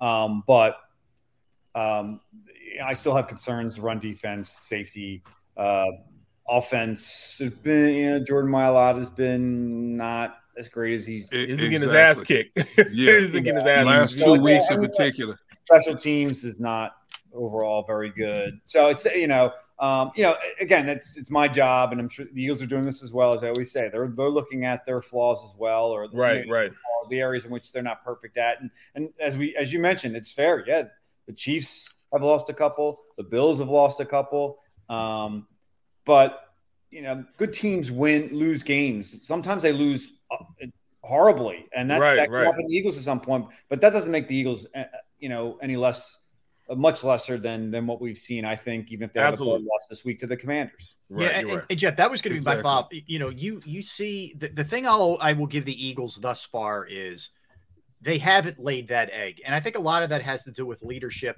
And and this is where you credit Sirianni and you credit the, the quarterback. I think you know as well. Not to mention Kelce and some of the vets, but Yeah. you know you see other teams they look like they're sleepwalking sometimes, and the Eagles for the most Mhm. part, even though it hasn't always been pretty.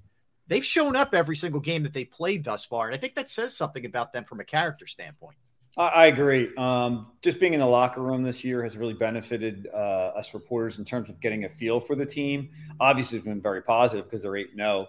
Um, I've been in the losing locker room locker rooms, and it's been the direct opposite. But you get a sense then even on on the flip side of why maybe they're a losing team because uh, you get a sense just being around the guys in terms of leadership, in terms of culture, in terms of camaraderie, why it's working or why it's not. And the reason why it's working is I just see there's a lot of good guys in that locker room. For the most part, there always is. Uh, some of that is exaggerated, I think, in terms of um, NFL players. I, I've, by and large, through, throughout my career, I found most guys to be accommodating and good people, and, and there's a reason why they're at, they're playing at the highest levels of their sport. Um, but this team, it, Jalen is probably of all the quarterbacks I've covered, probably number one in terms of the way he carries himself and the way guys follow him. Um, and you know that certainly starts from the top. Uh, but I'm talking just the players. Jalen, the effect he has in the locker room is huge, and it's not just him though. Um, you know, you mentioned Kelce, the Brandon Grahams, the Lane Johnsons. All those guys have been around. They've they've won championships. They know how to do it. They know how to police guys when they need to be policed. Um, and credit to Howie Roseman in, in the in the in the roster that he's built. He's brought in guys that have bought in. Like AJ Brown's a good dude. Uh, you know, I don't know how much you guys have spent time around him, but he's just Yeah. a, a positive energy in that locker room. Um, James Bradberry, positive energy. Yep. the guy, a, a real pro to be around. Um, Jordan Davis has brought kind of like a childlike, uh, goofy kind of personality to to that defensive line unit, um, and kind of stays in the background. Isn't a guy just because I'm a first round pick wants to puff his chest out. So he's fit in well. Kyzir White, Haason Reddick is another guy. Just brings his lunch pail every day. I mean, that is really important to this team. Whereas you saw after winning the Super Bowl, it was kind of the opposite. They brought in guys that I thought were like, what? My, Desha- what? We're bringing DeSean Jackson back, Michael Bennett.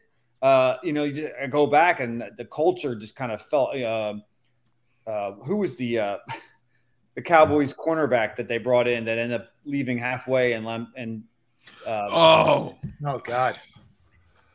remember Oh, him, the slot cornerback? I'm sorry, forgetting Yes. about. I- it. how am I drawing a blank And he questioned the Eagles' culture, and he Yeah, oh, God, he was the worst. He Oh, was my the biggest Like, they brought in weasel. these Uh, and yeah. like, what are you?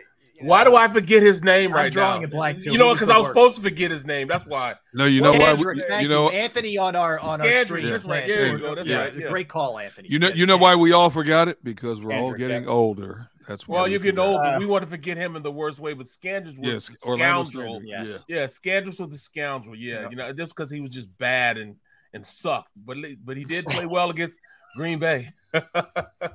Yeah, so they've done a very good job in, in identifying the types of guys that would, uh, and even like someone like CJ Gardner Johnson, who um, maybe in a different locker room, some of the stuff that, uh, some of his personality that maybe isn't as team oriented, maybe that kind of detracts from the team, but he's kind of just jumped in and they've they've wrapped their arms around him and be like, hey, this is how we do things. You can do your own thing, but this is the way we do things, and you might want to follow the way we do things because we're winning. And he's jumped in, both feet, and and as we've seen, he's he's started he's performed. Jeff, I got to ask you this because somebody asked me uh, this the other day on, on their own um, uh, show. Um, Jalen Hurts, you got to pay him. The way he's playing now, you're going to have to pay him. How he always identifies players he wants to keep early in their tenure. Do you attack that issue with him now and try to sign him after this season, or based on what you may need or what you think you may need by way of free agency and the draft next year, you let him play out the rookie contract and go after him financially after the 2023 season or during the 2023 season? Yeah, that'll be the number one question this offseason. Yeah. Um, it's kind of the number one question now. I mean, a lot of it's going to depend upon how this season plays out. If you win a Super Bowl, to know you have to. Um, if you get really, if you get to the Super Bowl or you get far, you you probably have to. I mean, he has to still go out there and continue to play this way. Mm-hmm. Uh, I, I think it's pretty close, all but certain. Maybe you look at Jalen, and he's the type of guy that can take playing on the last year of a rookie contract. Um, but I don't know what kind of message that is that you send to the team when you do that to him. Uh, if he's willing to do it, all all to him. But as you mentioned, Howie has a historical record of signing guys that they drafted before they kind of reach uh, what would be the kind of max of what they could get on the market. And Jalen, but I think at this point, Jalen, no matter what, is going to get pretty close to the max. It's going to Mhm. be like forty-five million dollars a year, and then then it go, you know then it goes to what we saw after they signed Carson Wentz. Can they, with a limited budget, can they handle building around Jalen Hurts? Because you're going to lose some guys. You're not going to be able to Yep. re-sign some guys. Yep. Now, you have some expiring contracts from the older guys that probably won't be back. So that'll help you in that way. Fletcher Cox, you know, potentially Brandon Graham, Jason Kelce seems like he may retire. Um, so there are ways around it, but that's going to be the big question to Howie Roseman because with Carson's contract, he didn't do such a great job of Mhm. you know handling uh, the other part of that, which is cost-effective moves to supplement what you have a quarterback, Mm. complement what you have a quarterback. Jeff, uh, y- uh, do you remember a year this strange in the NFC, NFL in general? But I mean, you're talking about Packers at three and six right now, Tampa Bay Bucks at four and five, 49ers four and four, Rams three and five, Cardinals three and six. I mean, it just it just feels strange. Maybe I'm prisoner of the moment, but it feels weird to me what's going on. Yeah, it does. Yeah. Um, yeah, no, never never a season like this where it's where there's so much parity or bad teams in the NFC. I mean, I think I think the you're starting to see it sort itself out a little bit in the AFC. Yeah. The cream is starting to rise to the to the top with you know the Ravens are starting to win, the Chargers and the Bengals with two good quarterbacks are starting to starting to win. Um, the Titans, I think, will be the class of the the AFC South, and of course, the, you know the Chiefs, Bills, um, and uh, yeah, Chiefs and Bills obviously being the top two teams. But in the NFC, uh, I mean, there's three teams that have a chance basically to come out. I think. I don't know. Uh, San Francisco, I think, will be difficult in the playoffs once they get. I agree. I agree. What DeMeco Ryans has done there with that unit, and you know, getting Christian McCaffrey, yeah, that'd be a team I'd be I'd be wary of. But you know, other than them, and then again, the Vi- the Vikings are strong seven and one. Um, I think the Cowboys are are a good team, and with Dak back and that defense, you know, they'll be there.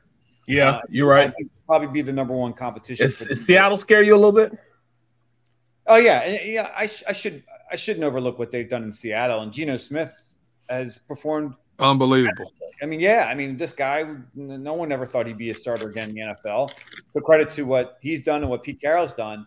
But Rob, you know, to get back to your original point, is like, who saw Aaron Rodgers and Tom Brady No. falling off the way that they they Mm-mm. have? Right. But they're older guys, and at some point, when I've watched the games, uh, I feel like Tom Brady hasn't really been bad. Um, you know, obviously he came back and directed that game-winning drive, and uh, does he have the arm strength he had? Uh, I mean, but just last year he was he, uh, he His was numbers are ridiculous. Yeah. So, like, Five thousand yards. in that game, they had six receivers drop passes. The Yeah. offensive Yep. line, if Yep. Tom Brady doesn't have protection, he's he's not going to be able to step up in the pocket and be able to do what he's had to do. So I, I look less at Tom at the team overall. The the Packers certainly not having Davante Adams and someone to kind of fill in for him after he left has been an issue with Aaron Rodgers. But I, I'm really surprised that Aaron Rodgers has performed as poorly as he has. Um, so yeah, I mean, you're kind of seeing a, probably a transition here in the NFC in terms of like the quarterback uh, play. That there's a new guard that's pr- taking over. Um, and then was as we saw, as we said, all, all of us probably said in the offseason, the NFC was going to be weaker than the AFC, and I, and that's what we're seeing here. I think. No question. Jeff, listen, man. Uh, thank you. Uh, real quick out the door, your thoughts on the uh, on the Commanders here in this game? Eagles are 11 point favorites in this one. They uh, they Oh, lost yeah. last the Vikings.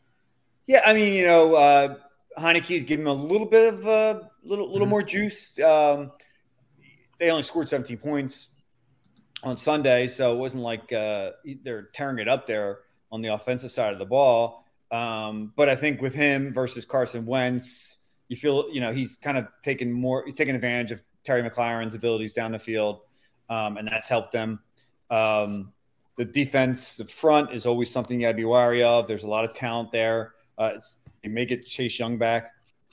Not that he's really lived up to that number one billing, but he's still a talented guy Mhm. who will help that unit. So you have to be, you know, conscious of trying to make sure that Jalen Hurts doesn't get um, hit or you know they do anything to take away what they've done uh, so effectively offensively. But Is he back though?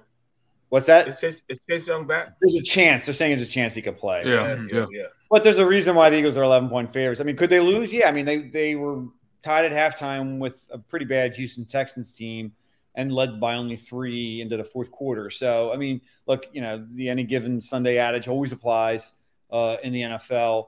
Um, and there's some there is some talent on that team. You know, if things are clicking, that they could give the Eagles problems. But I mean, Antonio Gibson. At this point, you can't pick against the Eagles in any game. No, well, I mean, but think also also keeping in consideration that Washington front was the only front that really stonewalled the running game. I think they held them to like 72 yards rushing in that Yeah. game. You know, That's their front, point, but their- that- their- yeah, their front gave it the Eagles' offensive line all kind of Interesting. problems. That's true, but like uh, the, what they what Nick and his offensive coaches have done so effective is that they just they've each week it's like, hey, we're going to do a little of this because we Yep. know that we want to show this, so they don't focus on this the next week. I mean, there's so many ways, so many weapons they can beat you. It's been Dallas Goedert one week, AJ Brown another week, DeVonta Smith who had an unbelievable game against the Commanders in that first matchup, Yep. and maybe him this week. Miles Sanders running super hard. I mean, Quez Watkins has barely been mentioned, but that guy can catch the ball too. Yeah. You know, so Yeah. it's just, Yes. You know how to book flights and hotels. All you're missing is a tool to plan the travel experiences you'll have once you arrive. That's why you need Viator. Book guided tours, excursions, and more in one place. There are over 300,000 travel experiences to choose from, so you can find something for everyone. And Viator offers free cancellation and 24 7 customer support for worry free travel. Download the Viator app now and use code Viator10 for 10% off your first booking in the app. Find travel experiences for you. Do more with Viator. Prescription products require completion of an online medication consultation with an independent healthcare provider through the LifeMD platform and are only available if prescribed. Subscription required. Individual results may vary. Additional restrictions apply at lifemd.com. Read all warnings before using GLP 1s. Side effects may include a risk of thyroid C cell tumors. Do not use GLP 1s if you or your family have a history of thyroid cancer. If you've struggled for years to lose weight and have given up hope, did you know you can now access GLP 1 prescription medications through LifeMD? LifeMD is now offering eligible patients online access to GLP 1s, the breakthrough prescription medication that can help you lose body fat and weight. Listen to what people are saying. Probably the easiest thing I've ever done. The medication comes in the mail and it's very easy to use. I've been able to live my normal lifestyle and I've lost 20 pounds already and I've never felt better. It changed my life. And here's the best part your insurance may cover 100% of the cost of your medication. So go to trylifemd.com to have your eligibility checked right now. Get started today at trylifemd.com. That's T R Y L I F E M D.com. Save big on brunch for mom, all in the Kroger app. Get 16 ounce packs of flavorful Angus 90% lean ground sirloin for $4.99 each with a digital coupon. Then buy two get two free on 12 packs of delicious Coca Cola, Pepsi, or 7UP, all with your card. Shop these deals at your local Kroger today or tap the screen now to download the Kroger app to save big today. Kroger, fresh for everyone. Prices and product availability subject to change. Restrictions apply. See site for details. tough offense. They're a tough offense to defend. Yeah, no doubt. Jeff, thanks, man. Thanks for Thank taking you, a couple man. minutes, Appreciate and uh, we do we do appreciate it. We love your coverage of the birds, man. Keep up the good guys. work. Talk to you soon. All right, take care. That is Jeff McLane, Philadelphia Inquirer. Check him out, inquirer.com. And as I mentioned a little bit earlier, you can follow Jeff on Twitter as well at Jeff underscore McLane. Interesting insight. Jeff always uh, is a straight shooter, man. So uh, good, good to talk to him. You know, one of the things we'll do when we come back, guys, we'll, we'll dig a little bit more into the commanders here. I'll give you some numbers that I dug up and some some trends and some stats, which Uh-oh. we'll do. A little bit, a little something, a little something, and, and tell you where the Eagles are too, because the uh, the numbers are going to blow you away. They're just really, really good. That's for sure. We'll do all that when we get back. A little later, we'll dive into the NFL. We'll dive into some other things, uh, some Sixers last night, some Flyers, all those good things. Barrett Brooks, Derrick Gunn, Rob Ellis. We are Sports Take, JAKIB Sports YouTube Network. Let's talk about Pro Action Restoration. Yes, Pro Action Restoration is the place that you call if your home, your business, your property has any kind of issue with water, fire, smoke, mold. Like these are serious issues, right? You want the right company there to clean it up and to help you get back on your feet. Pro Action Restoration is on call 24 hours, seven days a week to assist. I've gone through it. I had uh, issues at my parents' house years ago. Called them on a Saturday. They came right out, cleaned everything up. The crew was professional, clean. The price was reasonable. They're licensed, bonded, fully insured. They've been serving the tri state area for more than two decades. I'm doing this a long time. Pro Action will work in conjunction with your insurance company as well. And again, it could be water, could be fire, could be smoke, mold remediation.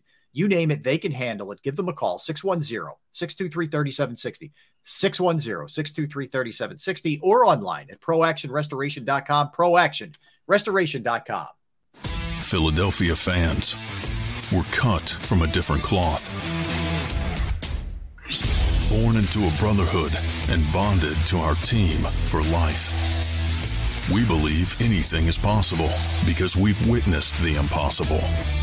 While we may be from different neighborhoods, come Sunday, we are one and we will be heard. Pond Lehocky, official partner of the Philadelphia Eagles.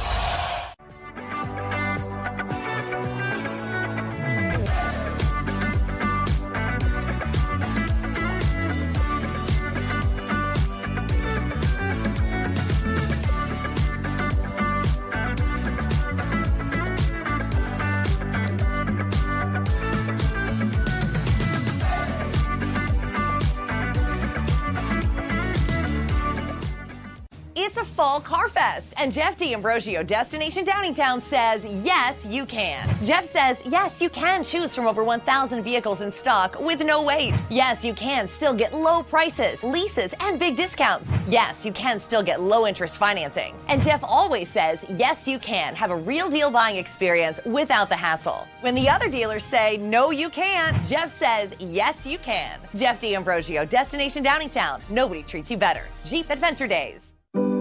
My wife was in an accident that changed our lives forever. She was in rehabilitation for years. She had to learn to walk again. She couldn't take care of herself. We couldn't afford a nurse. We were running out of options. One conversation with Pond Lehocky changed everything. They understood what we were going through and immediately helped us navigate the legal process. We can't thank them enough. Pond Lehocky. Tell us your story. The faces you know, the team you trust. The Delaware Valley's leading news program, Action News. Go to get your game on. Go for the beers. Go for the cheers. Go for the hit and the hits. Go for the stakes and the stakes. Go to get your parlay on. Go to get your party on. Go for the scene. Go for the screens. Go for the gallery. Go for the win. Go to Ocean. Visit theoceanac.com to plan your visit.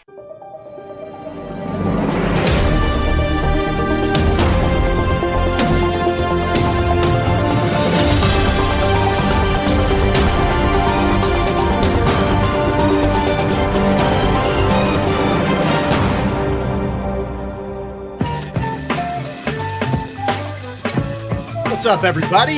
Derrick Gunn, the chair. A phantom chair. We are back. We are Sports Take on this Tuesday. Hope Oh, you got a chance to get out and vote. Uh, that's for sure. And I, I had a seamless, smooth, in and out, beautiful uh, setup. How about you, Gunner? You, you had a chance to get out yet? Yeah, I went out um, earlier today, um, and the the place we normally vote, I went over there, and I was surprised It was hardly anybody there. I'm like, this is great. I'll get in and out. I walk in, and they said, "Oh, um, you've been moved." I said, "What do you mean I've been moved? You've been moved to another uh, grade school?" I said, "But I've always voted here." They said, "Yeah, but do you remember when the when the the county had to vote because the last time for the presidential election?" the school I voted to do, some people had to wait two, three hours to get in and Mm. vote. The lines were so long. Gotcha. So they, they called themselves evening, uh, dividing it up more equally. So I raced over to the other school. The one, the initial school I went to was about maybe five miles from my house. The other one I went to is about three miles from the house. So it wasn't that much of an inconvenience hmm. other than the drive time and stuff like that. So yeah, Cool. I got in, got out real quick, which is I was I was prepared to wait in line for a long time. What about you? Oh, man. I was in and out. In and out. I, I, I said earlier, 10 minutes maybe. Yeah. Like was yeah, exactly. Great. It was great. Yeah. Like a mercenary. No complaints. No complaint. Yeah. Boom. Ninja. In and out. Um, all right. So uh, we were talking about the Eagles, and we, you know, we got into the Eagles and the Commanders a little bit right at the end Right. there. It's kind of a weird, you know, they had the bye week a little bit back, and then you know you had the, the the quick turnaround from the what Pittsburgh to to Houston. And now you get 11 days off because you don't play again until Monday, Thursday to Monday. So that's a little bit strange. It's, it's sort of like you're just trying to get a get a feel for what's happening right now. Right. But so you look at where they are. A couple couple things from an Eagle standpoint. They they have missed 82 tackles on the season. They missed 14 versus the Texans. Now, according to Pro Football Focus, which is you know sometimes you you read some of the stuff on there and your head's like spinning, but sometimes like, how do, what do you how do you come up with this stuff? Yeah. So uh, they're the worst tackling team according to PFF. Okay. Just for what it's worth. Um, so where do they fall in terms of rushing defense? They're 20th right now, which that has to improve. They're giving up 121.4 per game on the ground. Now, mm-hmm.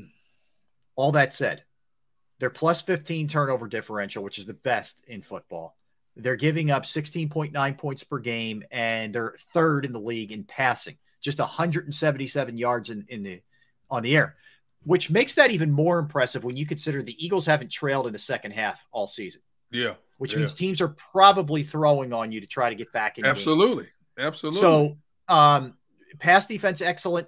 Defense overall good in terms of points allowed run defense definitely has to get better, and we'll see how much the the the emphasis and having a little extra time this week pays off against Washington. You know, the, Washington's run game is not what you would call like scary, but they have some no. coming up. Derrick Henry's on the horizon. If Jonathan Taylor's healthy, there's some running backs on the horizon sure. for sure. Let's see, you're the worst tackling team in pro football, but you're eight. No, oh. I'll take that trade off. Exactly. I'll take it. I mean, yeah. does it need to improve? Exactly. Yes. Yeah, it does. It need to improve because when it, you you you don't wrap up against that man named Derrick Henry, you're going to be on a whole lot of his highlight reels. Yeah, King it just still, put you there. It just it just still fascinates me that that man is that big and can run away from people in the secondary. Yeah. It just I haven't seen it back that big with that kind of second gear speed since a guy named Earl Campbell, to be honest with you. Yeah, he's remarkable. He, he really yeah. is. I, I and I man, I hope he's uh, able to play a, a, decent amount of years going forward. Usually those guys when they hit the wall, it's over quick. But He's been awesome. He really well, has. He not has. only that, the long term effects too. You know, when you take that, when your body takes that kind of abuse, and, and I've talked about it before, and, and I'll bring it up again. I look at Earl Campbell today. Earl Campbell was one of the most phenomenal football specimens to ever play the game. But you look at him now in his 50s, he can't stand up without a crutch. He can't go outside without glasses on because the sunlight gives him migraine headaches. Um, and and when you compare it to a lot of players nowadays saying, "I want to get out of the game by a certain time because of a quality of life," right? You know, I know if you talk to Earl Campbell, he would say, "I'm just happy to be alive." But is that a is that a quality of life? Yeah, no, you know, what you, you have right now. You know what yeah. I mean? Yeah, that fair. man. I mean, still, you, you're in your 50s. You're still a young man. Yeah, you know, um, and now he he's in a lot. He's debilitated mm-hmm. in the prime of his life, man. His golden years of his life, and he was the ultimate warrior, man. But that's one of the guys. That's that's the ultimate price you pay for what you you had to to go through to get what you got in life. Whew. True. Yeah, no question. You, you, are talking about something. You know, if you, if you had to do it all over again, would you do it? Yeah. Yeah, I would do it. Yeah, I would do it. But I understand there's consequences, repercussions for whatever you do. Mm-hmm. You know, so whatever you want to be. You know what I'm saying? If I want to be a mechanic, there's there's you know stuff that I could yeah have something wrong with me, and then you know just back issues, shoulder issues, right? Yeah, you know what I'm saying, right. just little things. But I, it is what it is. Um, when you look at this game, and tackling is an issue for him. Brian Robinson's a really good back. You know, look at what he did last year uh, in the national championship game. He's one of the few things that that uh that the Georgia Bulldogs defense couldn't stop mm-hmm. was Brian Robinson. He's been that good and we all know Antonio Gibson's a pretty good buy. Um, our saving grace, I think, is is is, is Jahan Dotson still out. He's got a hamstring issue. Yeah, yeah. He's out. I'm I'm so glad that that uh, at this point, as we sit right here now, Chase Young is not playing mm-hmm. because he would have a field day against my left tackle until Jordan Mailata gets it straight it's going to be tough for him the rest of the season. What, what's going on, Barrett, with him in your estimation? Watching in, the film. In all honesty, I, am he's not getting off with that explosiveness, that jump set that he he learned from Jason Peters. That's something that's coached into him, and he's he's not doing it. He's not doing that jump. He's not getting out there. He's not playing explosive. He's not getting there with a purpose. It's like he doesn't even have a purpose when you know at the point of contact. You got to get there with a purpose. It's either you know uh, to put it in layman's terms, you know, and I'm sorry, mom, but I'm cussing right now. But you know, when you get to that point, when you're making the contact with that defender, is either shit or get off the pot. Ooh, I'm telling mom. I said, I said, sorry, mom. Dude. I said, but that's what it is. That's right. what it is, you know. And he's not taking it to the place, letting the player take it to him. Man, he put them hands on people, though. There's no way you can get around him when he goes and gets Yeah. there with a purpose. He's not playing with a purpose. And that's not the same guy that I've seen the past year and a half, two years. What I see now, he's getting there, and uh, he may have became a little complacent since he has the money. I don't know if that's it, or maybe he gained a couple of lbs. He doesn't feel as explosive. But what I do know, that's not the same guy that I've seen who who Jason Peters brought up through the ranks. That's not what I see. I don't. See I that can tell you this. I, I shared this with you guys. He he's aware of it. Like I interviewed him right after the game in the locker room, and he he destroyed his own performance. Like it's just not one of these deals where he's like, "Yeah, I'm good." He was like, "I sucked. I especially sucked tonight, and I I have to fix things." So he, for whatever it's worth, he's aware of it. What I've seen, what I've seen of Jordan Mailata the last two games is, by the time he comes out of his stance off the snap, the edge rusher is already on his outside shoulder, which neutralizes his ability to extend his hands. Once that rusher is on your shoulder, Barrett, am I lying or all right? Tell the You know what we call it? You know what we call What? it? What? If he's even, he's leaving. If he Yeah, gets even yeah, to your yeah. shoulder pad Yep. and on your side, Yep. he's gone. So if he's even, he's leaving. I've and that's what's too. happening. He's not he's not getting out there. If you watch Lane, Lane pops out there, gets there, and then Yeah. waits for the guy to get there. Yep. He's coming Okay. with a purpose. This he's not doing it. He gets out there, and all of a sudden he's getting out there, but he's getting there too late, and the guy's turning his shoulder Absolutely. and going around. And that's See, I pay attention, Barrett. I pay attention go. every now He's and then. locked in. Everything you're saying, you he's go. locked in. If Um, he's even, he's leaving, and that's what happened. He's been even with him, and he's leaving him. All right, we'll have to watch out for that. So, so I gave you the defensive numbers. You know, for the most part, good. Offensively, they're they're second in the league in scoring. They're over twenty eight per game. They're sixth in rushing, forty eight point six per game. They're ninth in passing, forty two point three. All big time positive. They have eighteen takeaways, most in the NFL. They're they're uh, uh, plus fifteen turnover differential. The closest Derrick is the uh, Ravens at seven. So they're they're just crushing that. So there's a lot of good here, man. There really is. Washington, on the flip side of this, um, they're it's very mediocre, guys, as their record would dictate. They're uh, 17th in points uh, given up defensively. They're 21.3. They are um, 11th against the run. They're 18th against the pass. They're 21st in scoring. They're only scoring 17.7 per game. They're 21st in rushing. They're 22nd in passing. They're just eh. You know, they, they did have a three game win streak snapped last week against the Vikings. And Heinicke has given them a little bit of life. Three games, 629 yards passing, three touchdowns, or excuse me, three interceptions, five touchdowns, uh, 6.8 yards per completion, but he's only completing 63%. His passer rating's only 87.6. And he threw some really bad, he had a couple bad turnovers last week. So this this is another game. And there's there's a reason why the Eagles are 11 point favorites. Right. The the thing that, that really jumps out at me about this Washington team, number one, they're only giving up for as mediocre as they've been, they're only giving up 21.3 points per game. They're giving up 113 yards rushing, which is not bad. That's manageable. Yeah.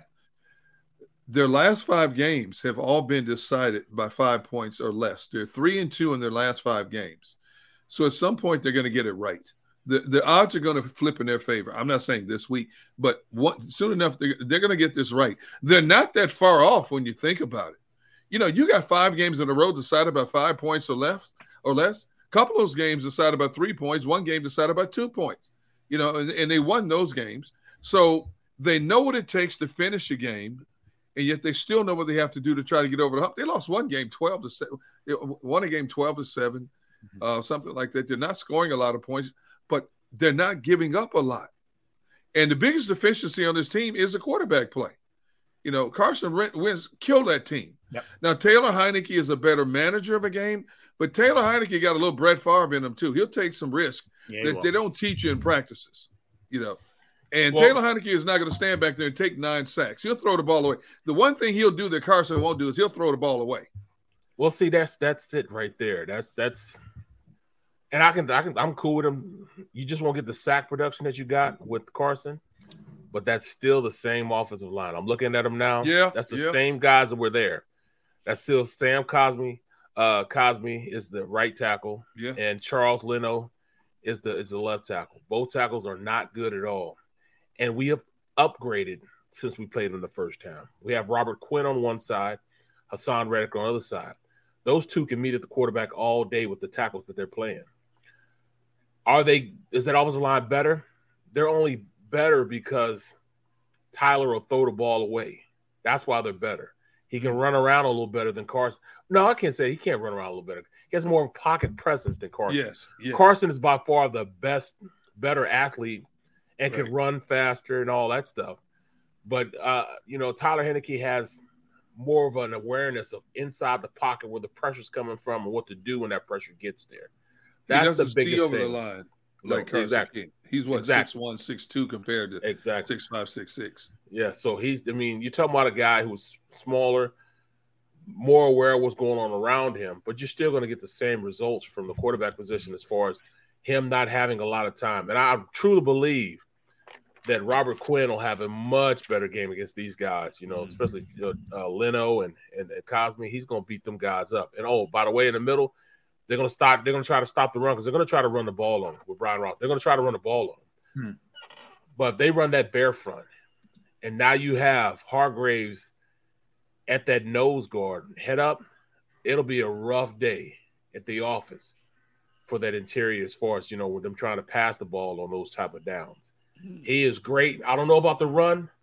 When you run on him when Hargraves is there, I wasn't paying attention to it, but I know on passing downs when they run that bear front or the 50 front, or I think what's the name called it, the nickel front it's hard. It's very, very hard to block him one on one because that's what it does. When you have a when you have that bear front, that, that that's when you cover up the center with a nose guard, and the, both the guards are covered by defensive tackles. You got Fletcher Cox on one side. You may have uh, Williams or maybe even put Sweat or BG in there at the other three technique. They put Hargrave over the nose guard. What that makes you do is block everybody, man. You can't slide the protection because you have Robert Quinn on one side, Haason Reddick on the other side. You want those guys being blocked by big guys, by tackles. Now they could slide the line away from uh, one of those guys and leave one on one with a tight end or a running back, which will be the worst thing you can do because whoever that guy is is going to win and get to the quarterback. So you want to block them man on man. So what that five man front does blocks everybody man to man. Now your center has to snap the ball number one, get his head up, get his hands on um, Hargraves at the same time he's trying to snap the ball and get his head up. That's not a, that's, that's, that's, that's bad football there, man. Because Mm. Hargrave gets on the ball so quick. Mm. So that's what I'm saying. That's why they like to run that bear front. Okay. All right. Uh, Look, uh, it's a good sign. And again, uh, you know, Vegas thinks the Eagles are going to roll. We'll see how this plays out uh, this week. I did want to mix in a little bit of Sixers, and Barrett and I touched off uh, the top of the show a little bit, uh, Derrick, on this, but they win last night over the Suns. Yeah, with the Phillies ending, you know, the focus gets a little bit more shifted onto them. They're five and six on the season. Embiid, a really encouraging effort from my standpoint because he didn't look gassed. 33 points, 10 rebounds, five assists, got to the line 16 times, hit all 16. So uh, the touch was there. He also got some help. I mean, Niang went seven for 10 from three, 21 points, huge. Tobias Harris had a nice Yep. game. Nice win. And I know Chris, Chris Paul got hurt in the game, but I said to Barrett earlier, you didn't have James Harden either. So it's a, it's a good win by the Sixers to take that by 12. Well, they were a seven and two team. Phoenix was so that, that's a quality win for them, considering how up and down their season has gone. And they look even without um, James Harden, they looked like a team that we consider to be one of the better teams in the East. Uh, the way they played last night, they still got a long way to go. Still have some issues to fix, but a- at least they played a much better. They, they shot forty four percent from the floor. Yeah. And the one thing that they had not gotten was help from the bench consistently. You know, when your bench is only giving you 12, 13, 15 points, you're handcuffed when you're playing against teams that are giving you your bench is giving you 28, 33, 35 points. You help that it really hurts you. So if you can, it's not going to happen, and, I, and I'm going to say it, but it's not going to happen. If you can consistently get 18 to 22 points from the likes of Niang, that that's a tremendous help, especially in the fourth quarters where they've had a lot of problems. Now we know Niang's history. He shows up one game and he's AWOL the next game. He is what he is. But if you could get a, a two or three guys coming off that bench that can consistently contribute 10 to 25 points, you're in a much better position in terms of not overplaying your starters and getting quality minutes from your bench, which we all anticipated with this re- restructured wa- roster going into the season. Yeah, no, look, uh, positive signs, right? Yeah, there's there's Yeah, no question yeah. about that. Positive signs, that's for sure. So uh, they win. Everybody, excuse me, everybody in the NBA is off today. uh, trying to encourage folks to go out and vote. So, um, you know, they'll get Is back. today a at it. holiday? Yeah, no, it's not a holiday. What it is, all the schools and stuff are closed because this is just for the voting. That's where the voter- voting is. voter- Yeah. right, voting Yeah. Right. Uh, yeah, so they're they're back at it Thursday, so they get a couple days off. They're at Atlanta. They do that playing teams back to back thing. They play Thursday at Atlanta and then Saturday at home uh, against Atlanta. So that's what the uh, what the Sixers have. Flyers do play tonight. Um, off to a six three and two start, which I think we all would have signed up for before the season started. Absolutely. Um, what I'm encouraged about is Carter Hart. And Carter Hart so far, 6 0 and 2 record, 197 goals against, and a 946 save percentage. This, this is what we needed to see more than anything else, guys, is that, you know, him grow. I know last year was such a disaster.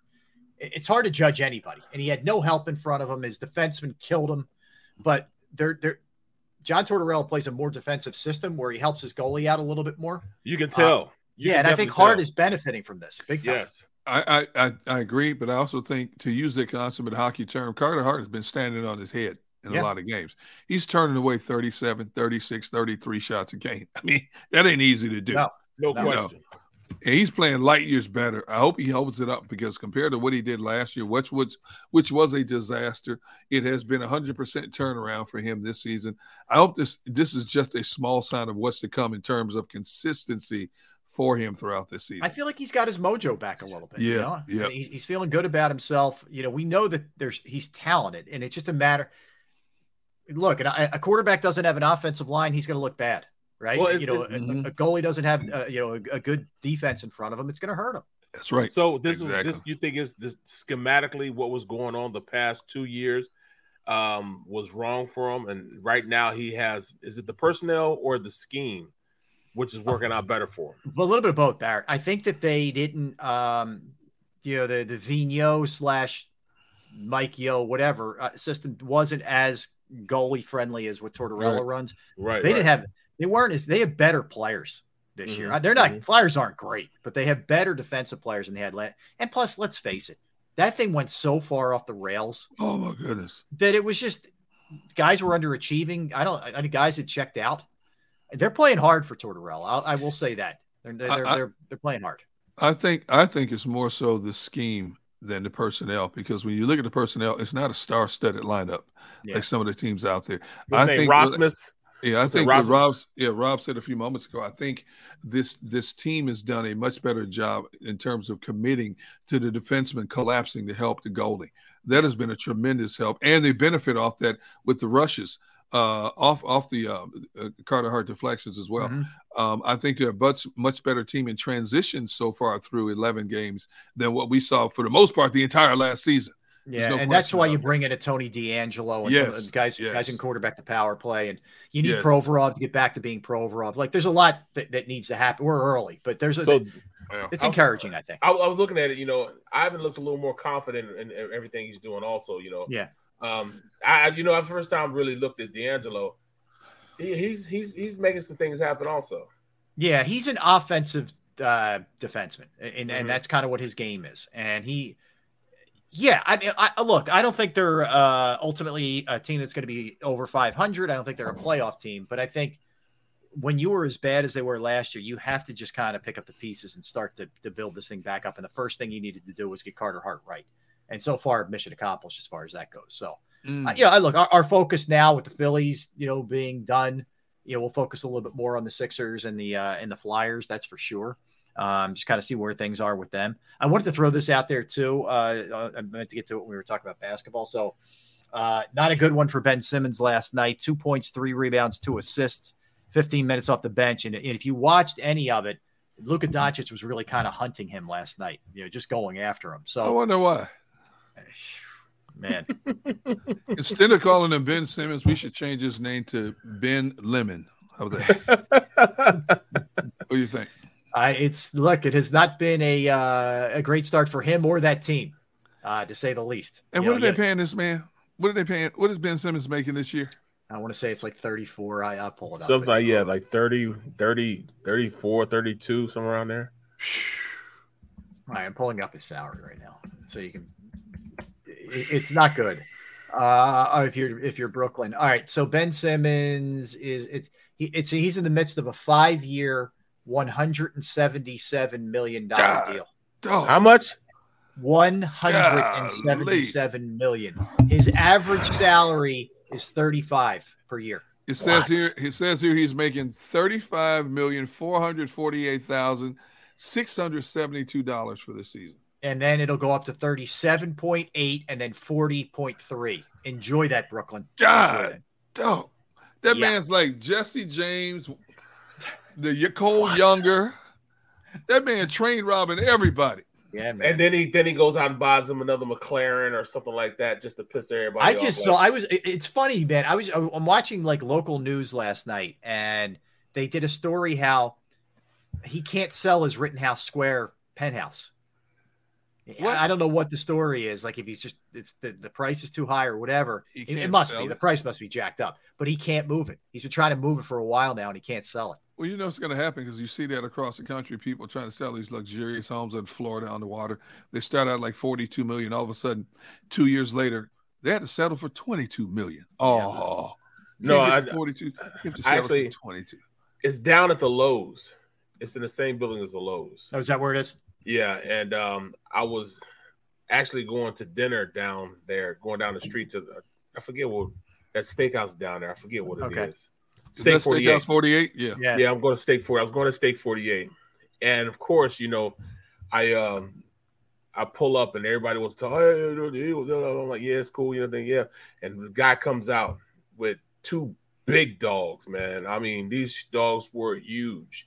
They were uh two Irish wolfhounds. Whoa. And he said, Yeah, you know, Ben uh, Ben Simmons is my neighbor. I said, Oh, okay, then. He said, Yeah, he's got these two cats that he had before. They're big cats. They're like real, like real big cats. Yeah. Puma, Pumas, cheetahs, what? Like that. Yeah. Yeah, yeah, cheetahs. He's got cheetahs in, in his apartment. Uh, so they he's saying, Yeah, he's not gonna be able to sell that for a while. Oh, You know what I so, mean? so the so the cats did some da- some damage, I guess. I don't know what it is, but they Oh. you know what I'm saying they just can't you Yeah, know cat urine. Oh man. man. No, they're not living there. No, he's got the cats with him. Oh, okay. But they're like like they're like they're they're not really domestic cats, but they're cats that. I mean, let me look it up. Let me Oh, see. bobcats. Are, are they No, they're not bobcat? bobcats. No. Let me see. Let me see. Are they Ben- cougar cougars? Probably so. Him and uh, what's his name, hanging out in New York. Wait, let me guess. Ocelots. Are they ocelots? Yes, that's. I think that's what they are. Ocelots. Th- That's like a bobcat. That's an that's like an African. Whatever it bobcat. is, it's not a normal cat. Ben's got to have something different. I'm Wait a minute. This dude's got an exotic cat living in his place. He's got two of them, Because you've got to have permits. two on- cats. They won't let you let have those living in the city. bro. I'm just letting you know what he has, bro. He has two cats, and Mm-hmm. they were attacking people, I guess. But you got to find this. You got to find this Barrett.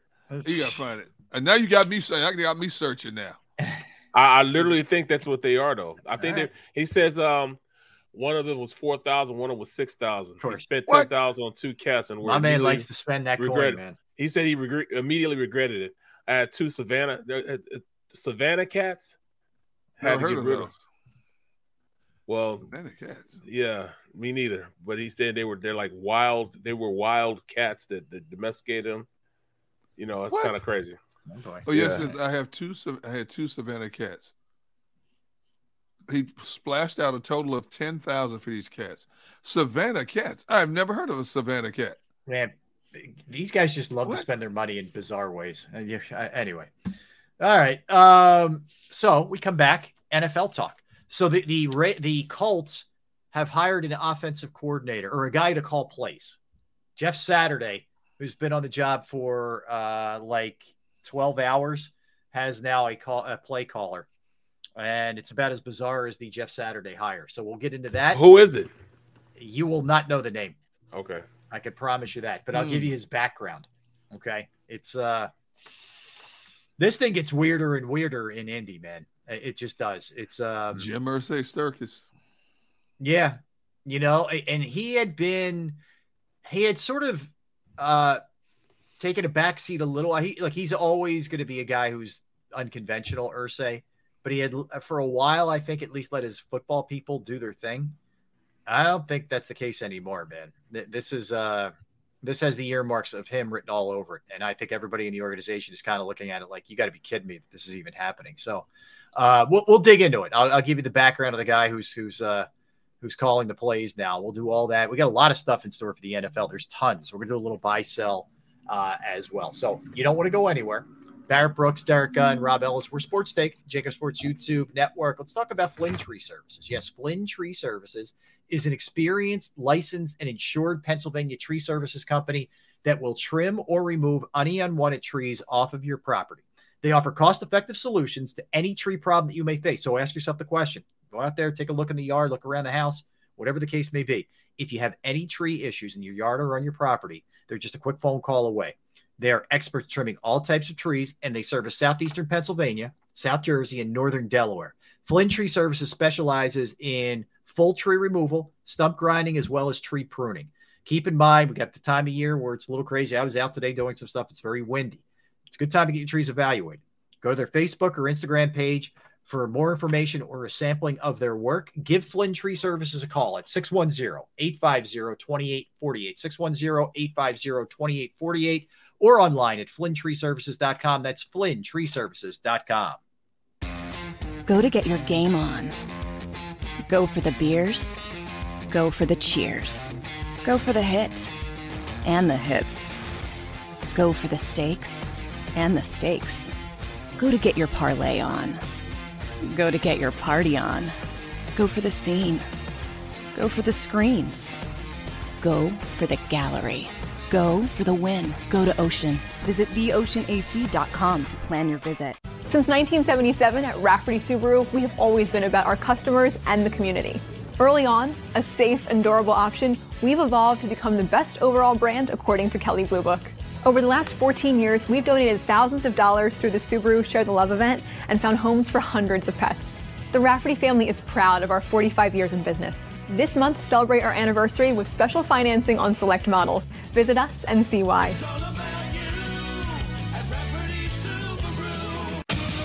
The greatest fans on earth. It's a bold statement, but would you expect anything less from Philadelphia? 58 years of heartache creates a toughness, a grit, a resolve not found in most. Sure, our prayers were answered, but now that we've had a taste, we're looking for more. Pond Lehocky, official partner of the Philadelphia Eagles.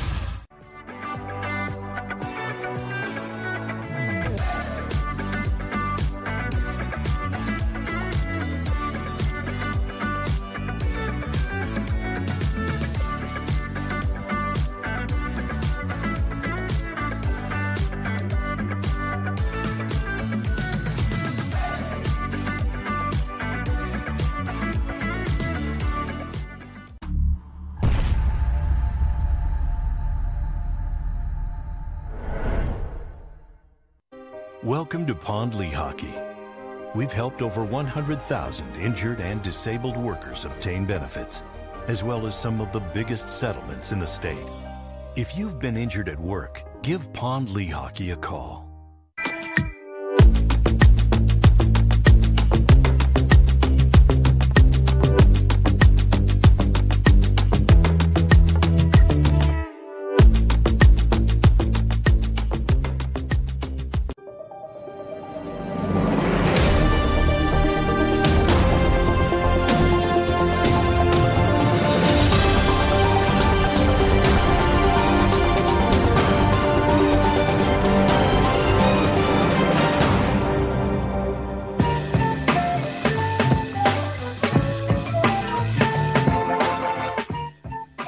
Back, everybody. We are Sports Take, JAKIB Sports YouTube Network. Derrick Gunn, Barrett Brooks, Rob Ellis hanging out with you on this Tuesday. Our little NFL talk, fellas. So first and foremost, the uh, the Ravens beat the Saints last night.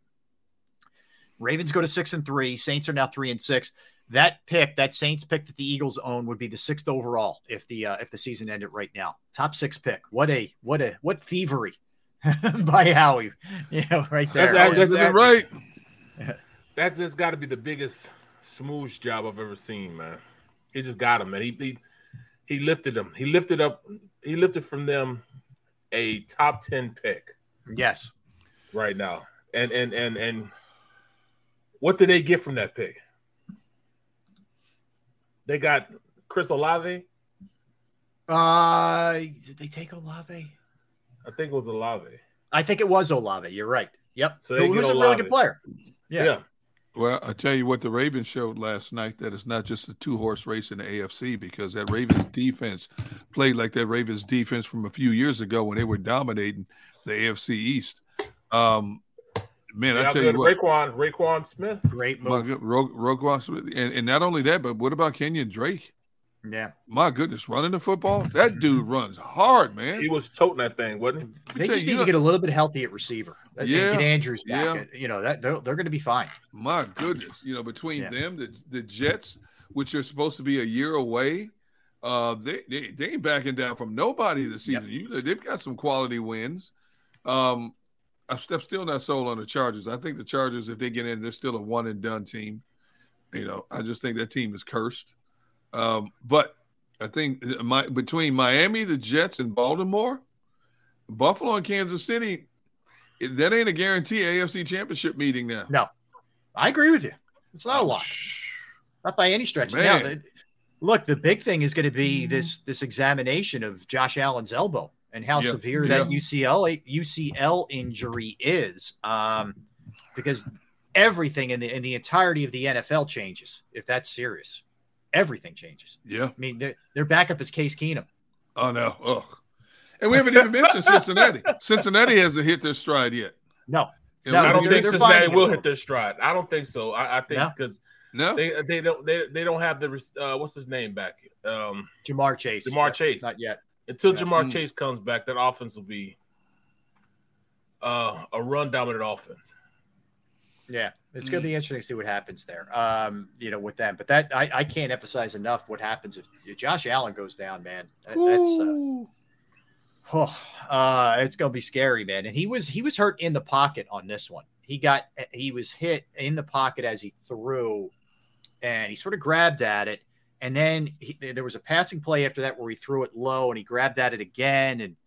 They downplayed it after the game, but I, I would assume we're going to know something pretty soon about how bad it is. Um, but yeah, I don't, I don't want to see people get hurt, but it, it will change the AFC in a huge way, and and you know, who could possibly win the Super Bowl in a big way yeah, too. that's that's their season if he's out. Yeah, no question about that. Um, all right, so I mentioned we talked about this yesterday, the the Colts hiring of of Jeff Jeff Saturday. So um, they they have they have tapped a guy named Parks Frazier to be the offensive play caller.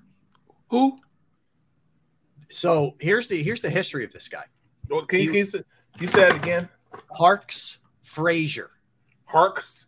Parks Park- Frazier. Parks. Oh, Parks. Yeah, like P A R K S. Yeah. He was the quarterbacks. He was the he's the he's the pass game specialist. That's what I saw him as. Yeah. Yeah, assistant QB coach. So Right. He was the assistant quarterback coach last year. He was the offensive quality control coach in 20, which means a pretty low man on the totem pole. The year before, he was the assistant to Frank Reich preparing daily practice plan, call sheets, and scripts. This guy's calling the plays Sunday. What? Well, let me let me explain this to you. I He's understand. 30 years old. I understand how this can go down like this. Because my last year in Philly in 1998, we went three and 13, and we had Dana Bible. Oh, Dana Bible was our offensive coordinator, fresh, you know, coming in off from college. Dana Bible comes in. First of all, none of the veteran players respect him. None of them, not a one. Um, and you know, Irvin Fryar was like, uh, "Are you kidding me? Mm. Is this we have calling the plays?" It wasn't a good thing. Put it like that. It wasn't a good thing. You know, he didn't know what to do. And um, and this is Bobby Hoying's first year as a full starter. Right. Long story long. Halfway through this, not even halfway through the season, like after week eight or something like no, I mean week six or something like that. I think we just played San Fran, just lost to San Fran. Bill Musgrave, who was on who was on a roster the year before, ends up being our offensive coordinator. He wasn't even the offensive, he wasn't even calling the plays. He became our offensive coordinator for the rest of the season.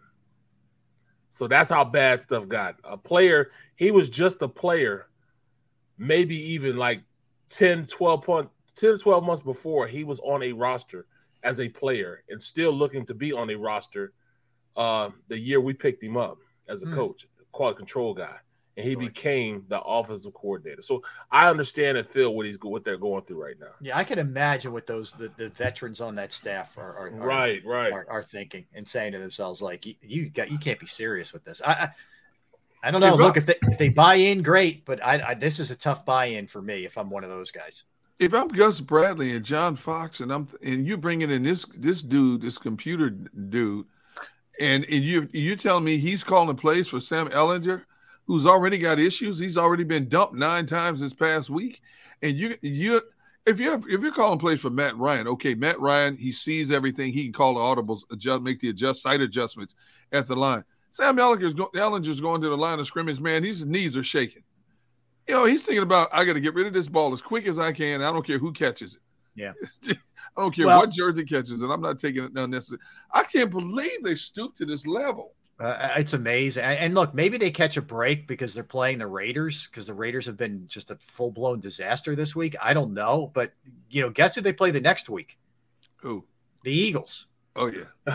but but oh yeah. Even even looking at even looking at that, I can't see how you when you have like a guy like Kevin Mawae as the offensive line coach. He was a Hall of Famer. Yeah. Reggie Wayne in the organization, Mm-hmm. who that has to be your guy. He was the second best receiver Indy's ever had. And he's not considered in that process of of of, of you know making a, a, a, a That's embarrassing. making a choice in the in, the- in the head coach. How does that happen? I just I, I mentioned to you guys the Rooney Rule yesterday, but I, I'm going to even broaden it even more. If I'm any coach who's really paid their dues, like I got to be saying to myself, Ah, this is what this is what this is. Like, what what what are we doing here? You know, what? Why am I doing this? I- It's and I'm not saying this just started this kind of stuff. I know it's been going on for a long time, but this is an extreme. Well, This it's, is it's good old boy system. This, Yep. this is why you have to have something like the Rooney Rule in place, because I mean, to be honest, it's it's um it's the owner's team. He paid for the team. It's his. That's his. That's right. It's his team. He wanted his guy there, so he hired his guy. Yep, plain and simple. But it's just, I mean, it's a slap in the face to guys like Eric Bieniemy, Rich Gann, I mean, uh, uh, Jonathan Gannon. You know, all these guys that went through the process of, of, of, of trying to be a head coach and never really getting that opportunity. This is exactly why this thing, sort of thing, happens all the time. Hmm. You know, never got an opportunity to be a head coach, and this guy has never had an opportunity to be a coordinator or even an assistant. An assistant, not even an assistant, not even an offensive line coach. Nothing in the NFL. He has done nothing. He was a high school fo- football coach. Yep. Yeah. And he's now that guy. It's one of the stranger stories. It's been a really weird NFL year. I thought you were playing though. When you first said it, I thought, nah. I've never heard anything Rob? like this before. I've Well, never. I, I, he, he- Rob said it like Rob. uh, He's smoking that stuff again. He been stopped. I got into the Aaron Rodgers stuff. Yeah, Yeah, yeah, he, he Yeah. got into. He didn't got he he he didn't went to a, a um he didn't went out to a, Some a peyote. yeah, That yeah, out to Amazon the peyote desert, ain't no joke, man. either Telling. Amazon or or or he went to the Grand Canyon. And, I wish. you know. Yes. uh, yes. to the that's- deserts of Tucson, Arizona. Yeah, I can't. now- I'm, now all of a sudden, like I, I was going to pay any attention to that Colts Raiders game. I, I'm like locked in on it now. Like that's Oh, one of the no games I'm totally going to be paying attention There's to. no I gotta- question. I'll be honest with you. Oh my god, unbelievable. All Can right. you imagine if the Raiders lose to this mess? Josh McDaniels will will. That's it. He'll get fired. He'll yeah, get he will not coach the next game if they lose immediately. Yeah. Yeah, you and get- and if- you- if, if the Colts offense lights them up, whoa.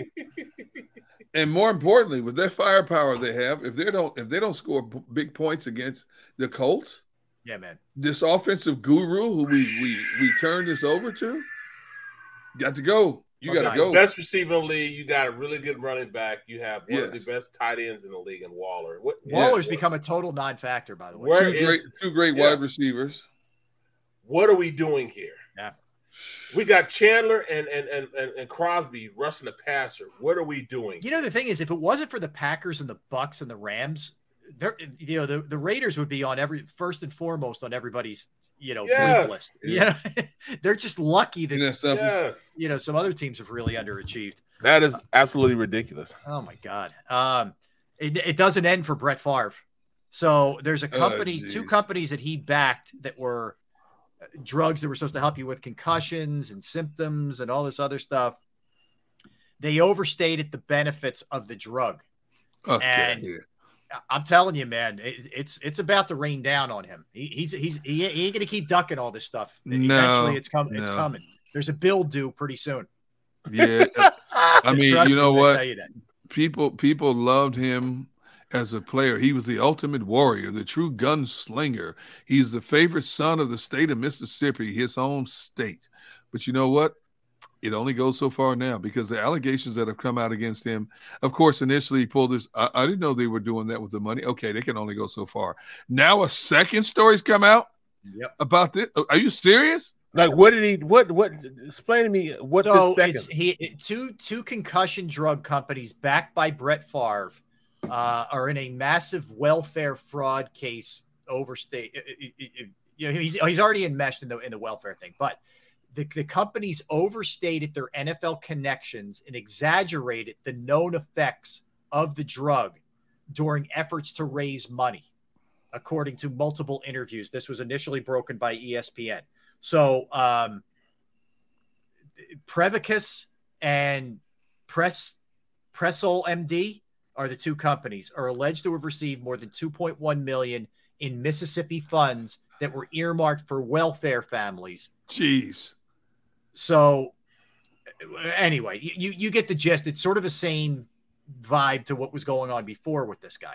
You know, it's the same sort of scam. It feels like with with Here, here, here's our, here's our uh, uh, officials are going to get Brett Favre, uh, feds, state, whoever whoever's investigating this. All of these these uh, these tentacles that he's his name is attached to. Somebody's going to be approached. Hey, look, man, you're in real deep. You could be doing five to ten here, but you can do yourself a great service if you give us Brett. What do you know about Brett? Yep. And that's when that's when all of a sudden the dominoes start to fall. When somebody buckles and they start thinking, "Man, I ain't built to do five to ten years in jail." What How many detective shows have you seen where they're like, "Hey, listen, I got you right now. You make Yes. a deal. Yes, it ain't gonna be anywhere near as bad for you as it is for him. So You- first come, first get- serve. You might Yeah. get six months and, and three years probation. Yeah. Hey man, let me tell you something. I was with Brett last Friday night. I signed the document papers with him. Matter of fact, I licked, the- licked the envelope and I put it in the mail with his signature on it. I tell you exactly where it went to, what time it arrived at its destination, and who picked it up on the other end. It's coming. It's coming. I'm, telling telling you. you. It's Well, coming. It's the brother from the bank. Let me tell you something. Let me, tell, let me let me tell you something. Let me tell a fair tell me, uh, here's your options, Mr. Gunn. Three to five, or if you if you give us names, you might get off on three years probation and two years house arrest.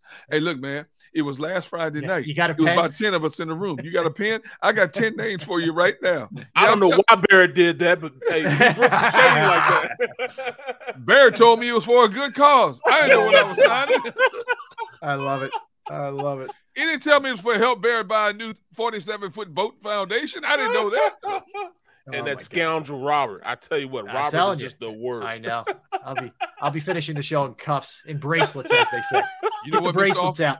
You know what, Mr. Officer? My grandfather always told me never trust trust a man that eat dries Cheerios, and I didn't believe it. I didn't want to believe it. That's, yeah, so that's more on you than it is on me, but that's true. Uh, yeah, so uh, we'll see. I'll, if, we, if we get anything else, we'll keep you posted on that one. All right, Gunner, the hits keep coming for the Packers, man. Rashan Gary's officially done for the year with an Yep. ACL. Eric Stokes probably done for the year with ankle and foot issues, ankle and knee issues. I- I don't see this thing. I know the whole Aaron Rodgers is all in, relax, and all that. I don't see it happen. I think they're cooked. No, no. Defense has had problems all year uh, against the run. He has nobody to throw to, and I think body language said a lot against the Detroit game. When you looked at the highlights the NFL Network showed Um, the, the the one ricochet, the one interception he threw ricocheted off a helmet. He's thrown that pass a million times. That quick dart over the middle touchdown. This time it ricochets off a helmet, and you can see him cursing under his breath. And then the next one, he rolls out to the white, the, the to the right. The the tackle is wide open in the end zone.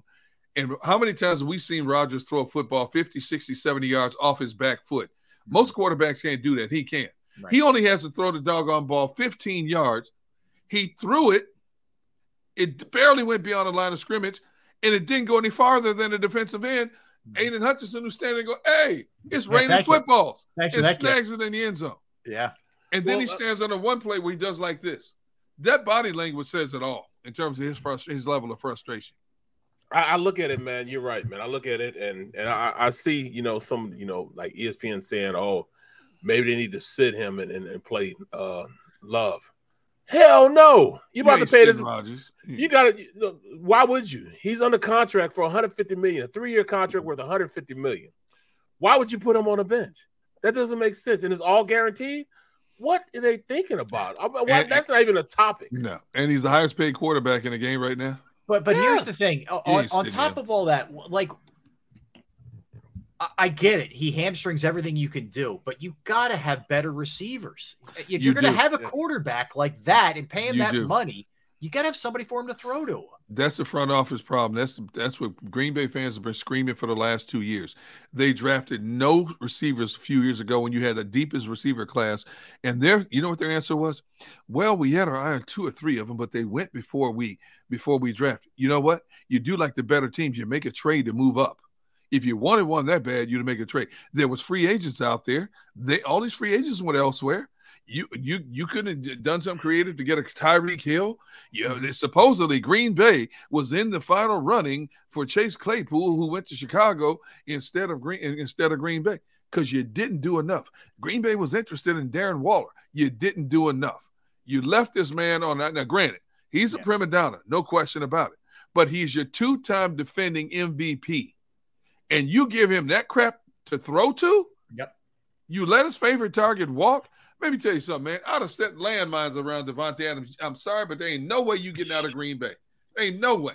Kidnap him. Yeah. And you let him go to well, we offered him the same money. So why did he want to leave there? You're playing with a future Hall of Famer. What was the bottom line? We may never know that you that he left it. And why did you get somebody else in free agency or the draft or the trade deadline? There's all kind of receivers moving around. You couldn't get one for him to throw to. No, You you got- it's it's crazy. So It how is do you really feel, Derrick? Yeah, Derrick. That, Okay, I'm done. Man, I, I I'm put done the coin. I put the coin in, and he just went. Oh, yeah. It's great. I'm done. All right. Uh, wait, wait, wait, wait, wait, wait, wait. All right. Okay. There you go. It Namaste. doesn't make sense, man. It just doesn't make sense, man. No, it doesn't. You cannot. That's not even a conversation that you're gonna let love go anywhere. Um, you know, Yeah. Go ahead, Barry. Sorry.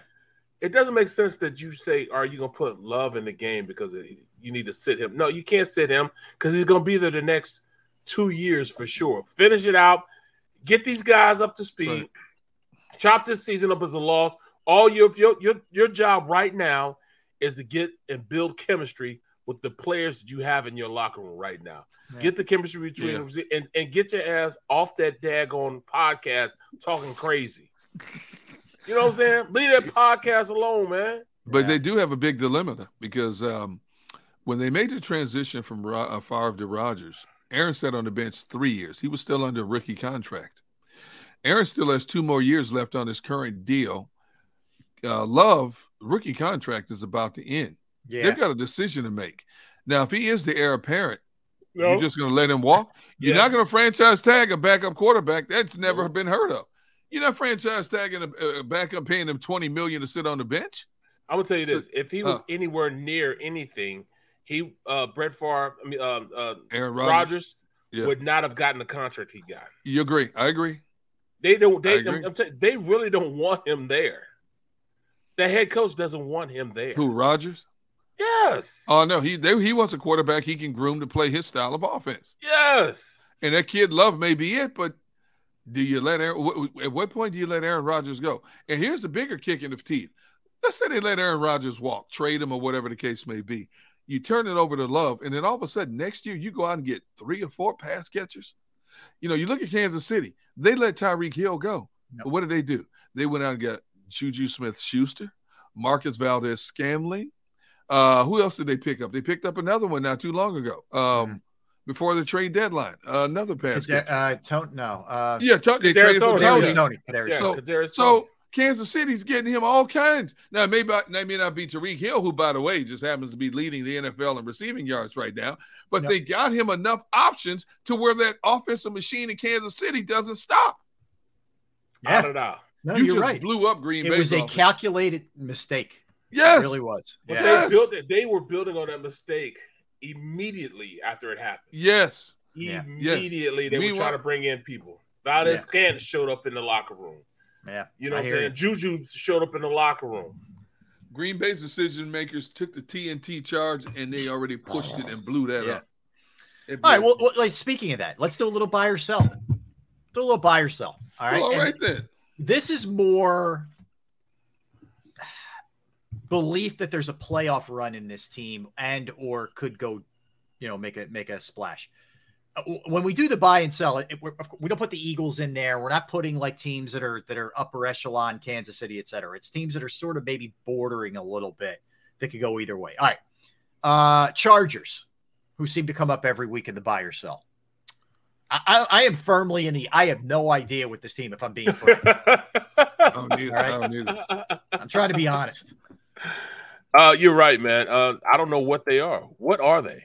I, what are they? I don't know. it all season. Like, let me put it this way: they're five and three. Would I be surprised if they made a run and got in the playoffs? No. Would I be surprised if they didn't? No.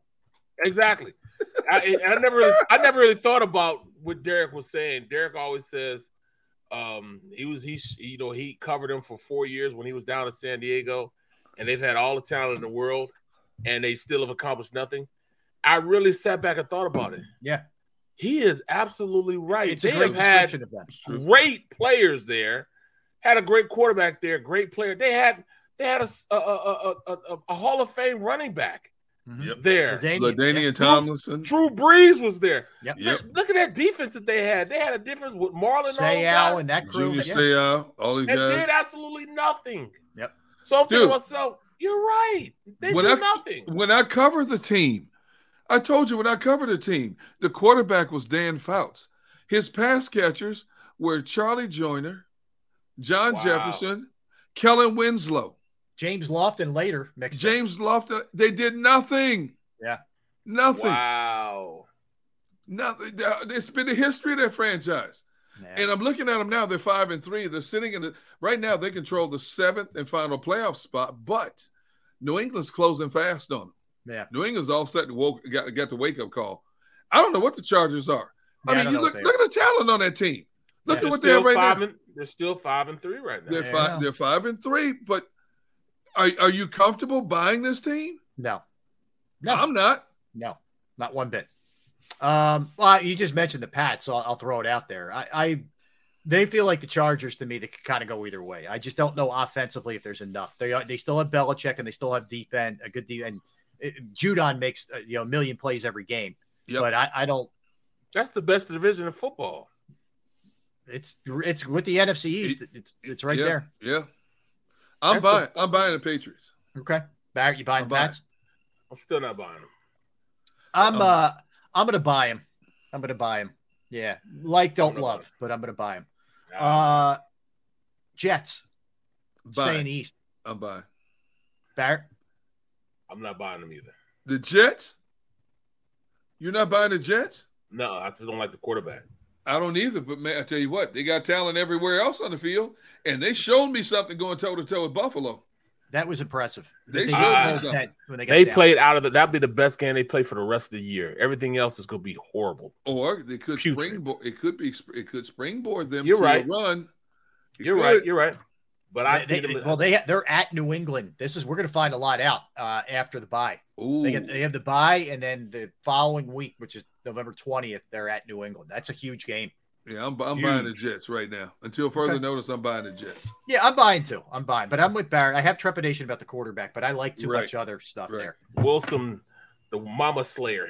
There we, you had to do There it. we go. You, You just had to had to open that You can couldn't of help. worms, You didn't could not help yourself, man. Watch, watch the watch the chat room Here now. it comes. Here we go. the Mama Slayer. All right, just sit back. It's about to Oh start. goodness. Um, uh, Dolphins. I'm buying. Oh, I'm definitely buying. I'm buying. When two is healthy, man, they have that that that quick strike and and Tyreek Hill, Oh, my Waddle are nasty. No, Waddle Nasty. is amazing, man. He doesn't Waddle. get recognition because of Tyreek. Right, right, and he's they they're like downplaying him while he's running past everybody. As I sit here week nine, I have to change my opinion of Tua. They are a much better team with Tua under center. I have to change my opinion of them. He, he's played better than I thought he would, would play I- as well, Derrick. I, I, I, the thing I just, the one I just, and this is everybody I know, but I, can he hold up? He's a, he's not the biggest guy in the world. Can he hold up? But they're, Yeah. they're smartly getting the ball out of his hands really Yeah, they quick. are. Yeah, they are. Um, McDaniels uh, knows what he's doing, the, the coach. All right, um, jump over to the NFC here. Bucs, absolutely sell, sell, sell, Sell. sell. I'm selling. Even though they're leading the division, I'm selling the Bucs. That, that division's awful. Yeah, it's terrible. Um, they're he, and I'm only selling them because they're so decimated by injuries. I think if they had a full arsenal, I would be in on buying them, and I believe the record would be a lot better. But the, the fact that they're four and five, with with with the collection of players they've had to play with week in and week out, I mean, you got Pro Bowlers who are out. And basically, three fifths of an offensive line that was a juggernaut last year is out. I I got to sell on them because I'm waiting for another collapse from them. I don't care. What, I don't care how many yards Brady throws for. Can't buy. Can't buy Tampa Bay. Nobody's healthy enough to play. No. Yeah, that's that's the biggest problem. And even God, like Godwin's not himself. Uh, Yeah. you know, guys that are playing, just not all the way back yet. Uh, Falcons, Ooh. you know, better than I thought, but I'm not buying. eh. No. Let's see. Right now, they're the eighth seed, right behind San Francisco. yeah, they're right there. I mean, because that- Uh, but the problem is someone's got to win that division. That's the problem. yeah, yeah, and it, and I believe that someone will be New- uh, Tampa Bay Yeah, by default. No, I'm selling the Falcons. I got to yeah, sell. I am too. I don't, I don't buy it. I, I give them credit; they're, they've overachieved a little bit, but they're not good. No. Um, Rams, Sell, sell, sell. Sell. They've been sold. Sell. Sell. Offensive line, quarterback reverted back in part because of the offensive line, lack of weaponry in general. Never figured out Allen Robinson. Uh, defense is not playing as as well as you know they did last year. Uh, even their better players, you know, Aaron Donald hasn't been the same guy. Jalen No. Ramsey hasn't been the same guy. Um, sell. They've they've lost four of their last five, and their four losses have come to 49ers, Cowboys, 49ers, Buccaneers. Division. I mean, conference. You're awful. You're Yeah. awful. And I'm looking the rest of their schedule right now. They still have to play the Cardinals, the Chiefs, the Seahawks, the Broncos, the Seahawks again, the Chargers. Uh, I'm I'm definitely selling. No way. It ain't Yeah. happening. Yeah. Uh, 49ers. I'm buying. I'm buying the 49ers. If that team gets healthy, they're going to go on a run. I'm telling you right now. To me, I think they're the most dangerous team to the Eagles, to be honest. In the in the in, In the NFC. Yeah, in conference. I think they're more dangerous than Dallas. I'd still go Dallas, then I'd go them. I I, I think they're more dangerous than the Vikings. To I Eagles. think I think I they're the don't. most, I think they're the most rugged team in the NFC. Okay. That would be the most the biggest challenge to the Eagles. so. You're buy you you like the Vikings, Barrett, as as the biggest threat. I like the Vikings better. I like Dallas better. I'm not sold with this 49ers team yet. I, I, when they get healthy, yeah, they have been healthy. They have been healthy. They're getting pretty close. They're getting now. close. And you got you know DeMeco Ryans running that defense. I think the defense is good, but I think the offense too many gadget plays. I just I, I don't rely. I don't I don't like them. I don't like them. You got you got. I'm not Christian- buying. I'm not buying. Let's see, Christian McCaffrey, Deebo Samuels, and George Kittle. Yeah, I'm buying. I'm buying that team. All right. I'm not. I, I think I know the answer to this, but I'll throw it out there. Cardinals. I'm out. I am Sold, sold, Whoa. sold, sold, Man. sold. Stink. Goodbye. You can give me a pair of sweat socks for the Cardinals. All I'll right. take it. All right. All right. Ah, you can sell them at the mini mart, bro. Exactly. at, the, at the weekend flea market. I'm, Some I'm pop buying. up, some pop up Yeah. on the side of the road. Right, right, right. Matter right, of fact, right. I may, I may, I may pay you money to take them. Yeah, Right. I hear you. Uh, all right, I'll, I'll just take the last one because Eagles play him this week. Commanders. I'm selling the Commanders. Uh, so Selling. no, no. Selling, selling, selling. They make they're an interesting team. They keep games interesting. Yeah. They just can't win enough for me. And the quarterback situation is a mess. The offensive line and the quarterback is a mess. The defense is decent. They've got pass catchers, decent running team. But the two biggest elements, the offensive line and the quarterback, is a mess. So I got to sell them. Yeah, like I, I they, I, it's I sense that you're gonna have a new coach there, and you're gonna have a new quarterback there next year. In some Might have a new owner.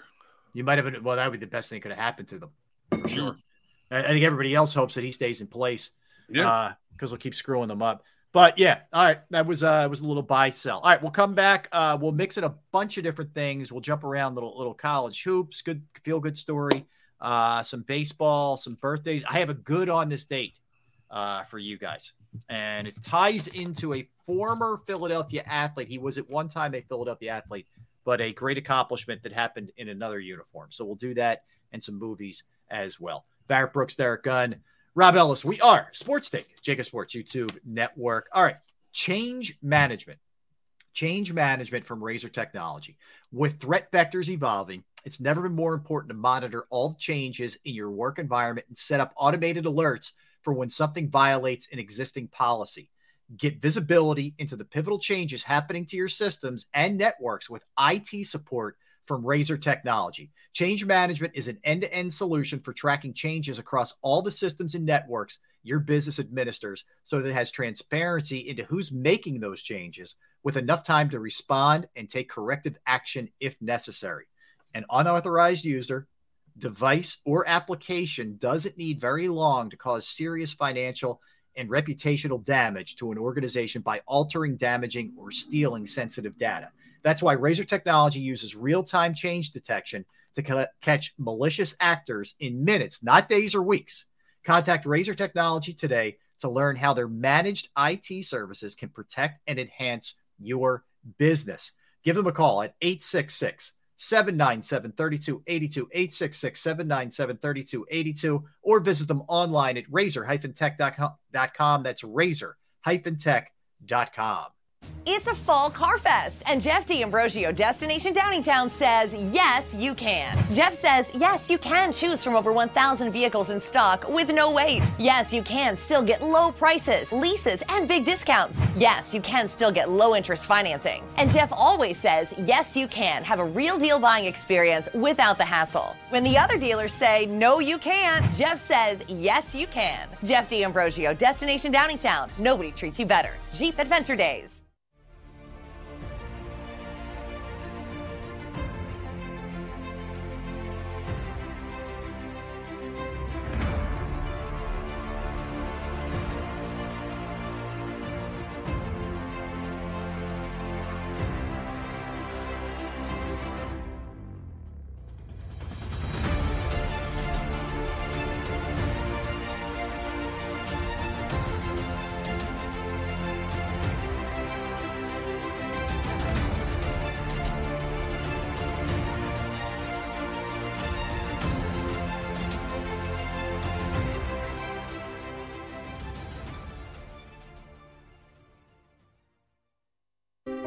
Pond Lehocky, we've recovered billions of dollars for our clients, and we're confident we can do the same for you.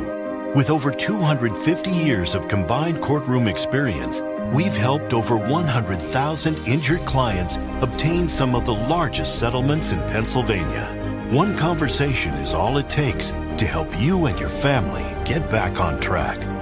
If you've been injured in an accident, give Pond Lehocky a call.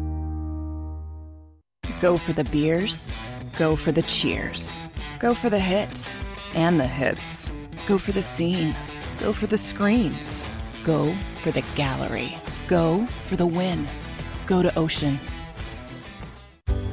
Go passionately. Go fearlessly. Go confidently. Go birds! Go confidently towards your goals with First Trust, Philly's hometown bank for nearly 90 years, and the official bank of the Philadelphia Eagles. We're focused on getting you over the goal line. So go with conviction, go with trust, Go and go forward with us by your side. First Trust Bank, the official bank of Philadelphia Dreams. Oh, and go birds. At Salus University, our graduates are among the most highly trained in their profession because of our unique emphasis on research, interprofessional collaboration, and early clinical exposure. Learn more about our programs at salus.edu.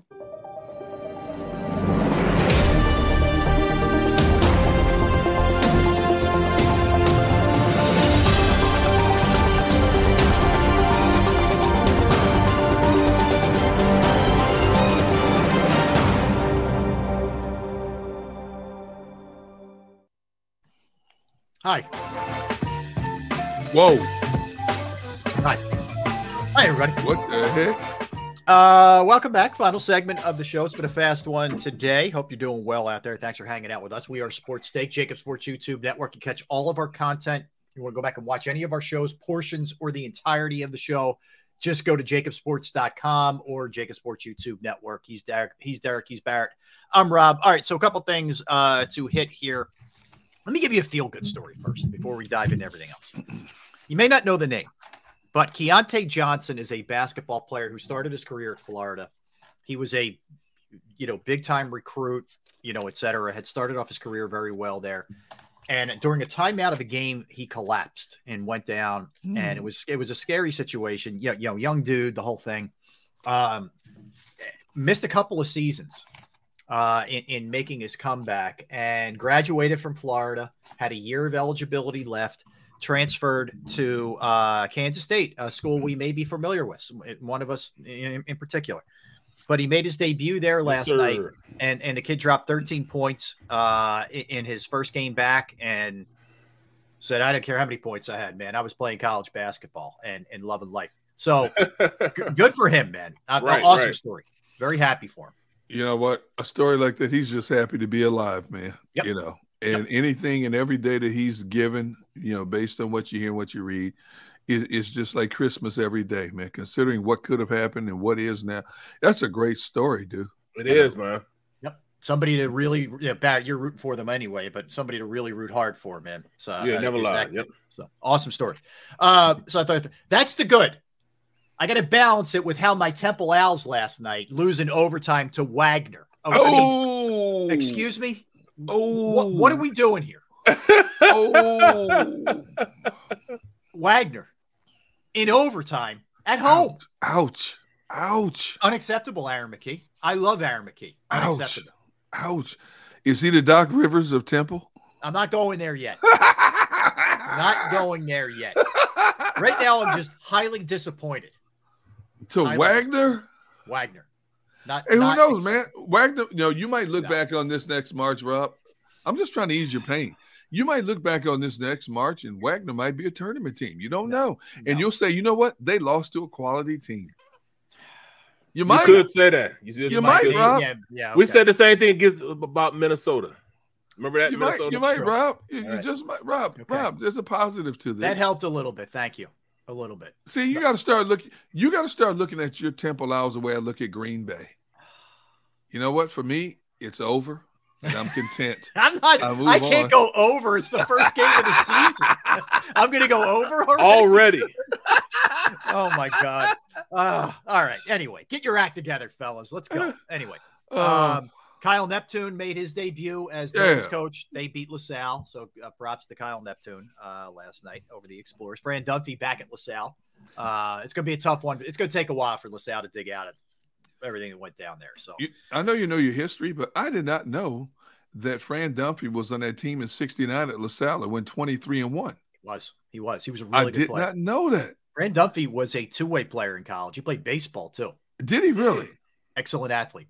Whoa, Excellent He, athlete. he played for what? Tom? He played for Tom Gola. Tom Gola was the coach. They were if they hadn't been on probation over some bogus thing, they would have probably won the national title that year. Uh, Really? That, that LaSalle team was that good. Jeez, We're really good. I feel really bad good. for Fran though. I mean, he's 73 now, and they've called him to try to resurrect that program. Let me tell you something, dude. Yeah. I think I'd have gone out of state because Yeah. that, that program, man, you ain't resurrecting that program. I'm I- sorry. you know. I'll tell you, it's not easy. The, the craziest Fran Dunphy like stat or whatever this is, I don't know what it is, but he's coached. He's been the head coach for Penn, LaSalle, and Temple. He has a master's from Villanova. Uh, the the only Big Five school that he doesn't have a tie to is St. Joe's. Isn't that wild? That's crazy. This is crazy. Oh my goodness. Yeah, But God uh, bless him. 73 and he still loves it. He he's still loves it. vibrant, still loves the game. Yeah, God Does. bless him. Does Yeah, oh, I'm not did, doing anything after this. yeah. Uh, Dwight Howard is playing basketball in Taiwan. What? Dwight Uh, Howard. Come on, Wait a minute. Dwight Howard's out of the NBA? No NBA teams had any interest in he, so he took his uh, talents to Taiwan. How old is he now? He- He's not as old as you think because he didn't play uh, college ball. He, he's he's only like I'll find out how old he is. I want to say he's only like 36, 35.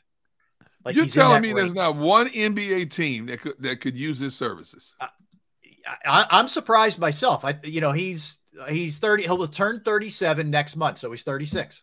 so yeah. what? You know, Tucker, PJ Tucker's what? 38, He's old- 39? yeah, he is. I know. Yeah, he plays Wow. for the uh, the Leopards in the Taiwan T1 league, whatever that is. That Yeah. tells me he got a better offer going over there because you know some of those teams overseas pay better than low tier NBA players make. Oh, Them- yeah. got- plus they get free cars, free housing. A lot of them. Yeah. Mm-hmm. Yeah, so we'll- Okay, we'll, God know, bless we'll see. Either it's love of the game or it's something else. I don't money. I don't know, but but Wow. who knows? I don't know exactly what his situation is. So uh, that one was interesting. Uh, The Angels say they will absolutely unequivocally not trade Shohei Ohtani under any circumstance. There was some. I don't blame him. Yeah, I wouldn't either. There was some thought that they, you know, if you just tear it down, start, you know, take a wrecking ball to this thing, whether, whether that's Ohtani or Trout or anybody, just start moving people, but they won't be doing it. The way I see it, the Angels have two drawing cards, right? And you can't fill a stadium as it is. Why would I let one of my draws leave? Right. He ain't going anywhere. wouldn't make sense. No, he ain't going anywhere. Plus, not he's doing it the either. best player in the world, man. That's unbelievable. Pitches, bats. I mean, come you, on, may, man. you may never see another player like that again. I don't And think you we have will. him exactly. I don't exactly. No, I, I don't, I don't know going even know if he gets we he gets enough love for what he's doing. Honestly, I don't think he does. Be- You know Uh, why? Because if he was on the East Coast, Yeah. he'd be he'd be known coast to coast. But because Yep. he plays on a second tier team on the West Coast, he doesn't get the recognition. Uh, Two the- best only players the- in the league on one Yeah. team, man. Isn't that something? Isn't Yeah. that something? I think it's he's there. He's buried in Anaheim, and there's the language barrier, and I think both of those things, you know, maybe play into it, contribute, whatever. But yeah, he's he's a remarkable athlete. He really is.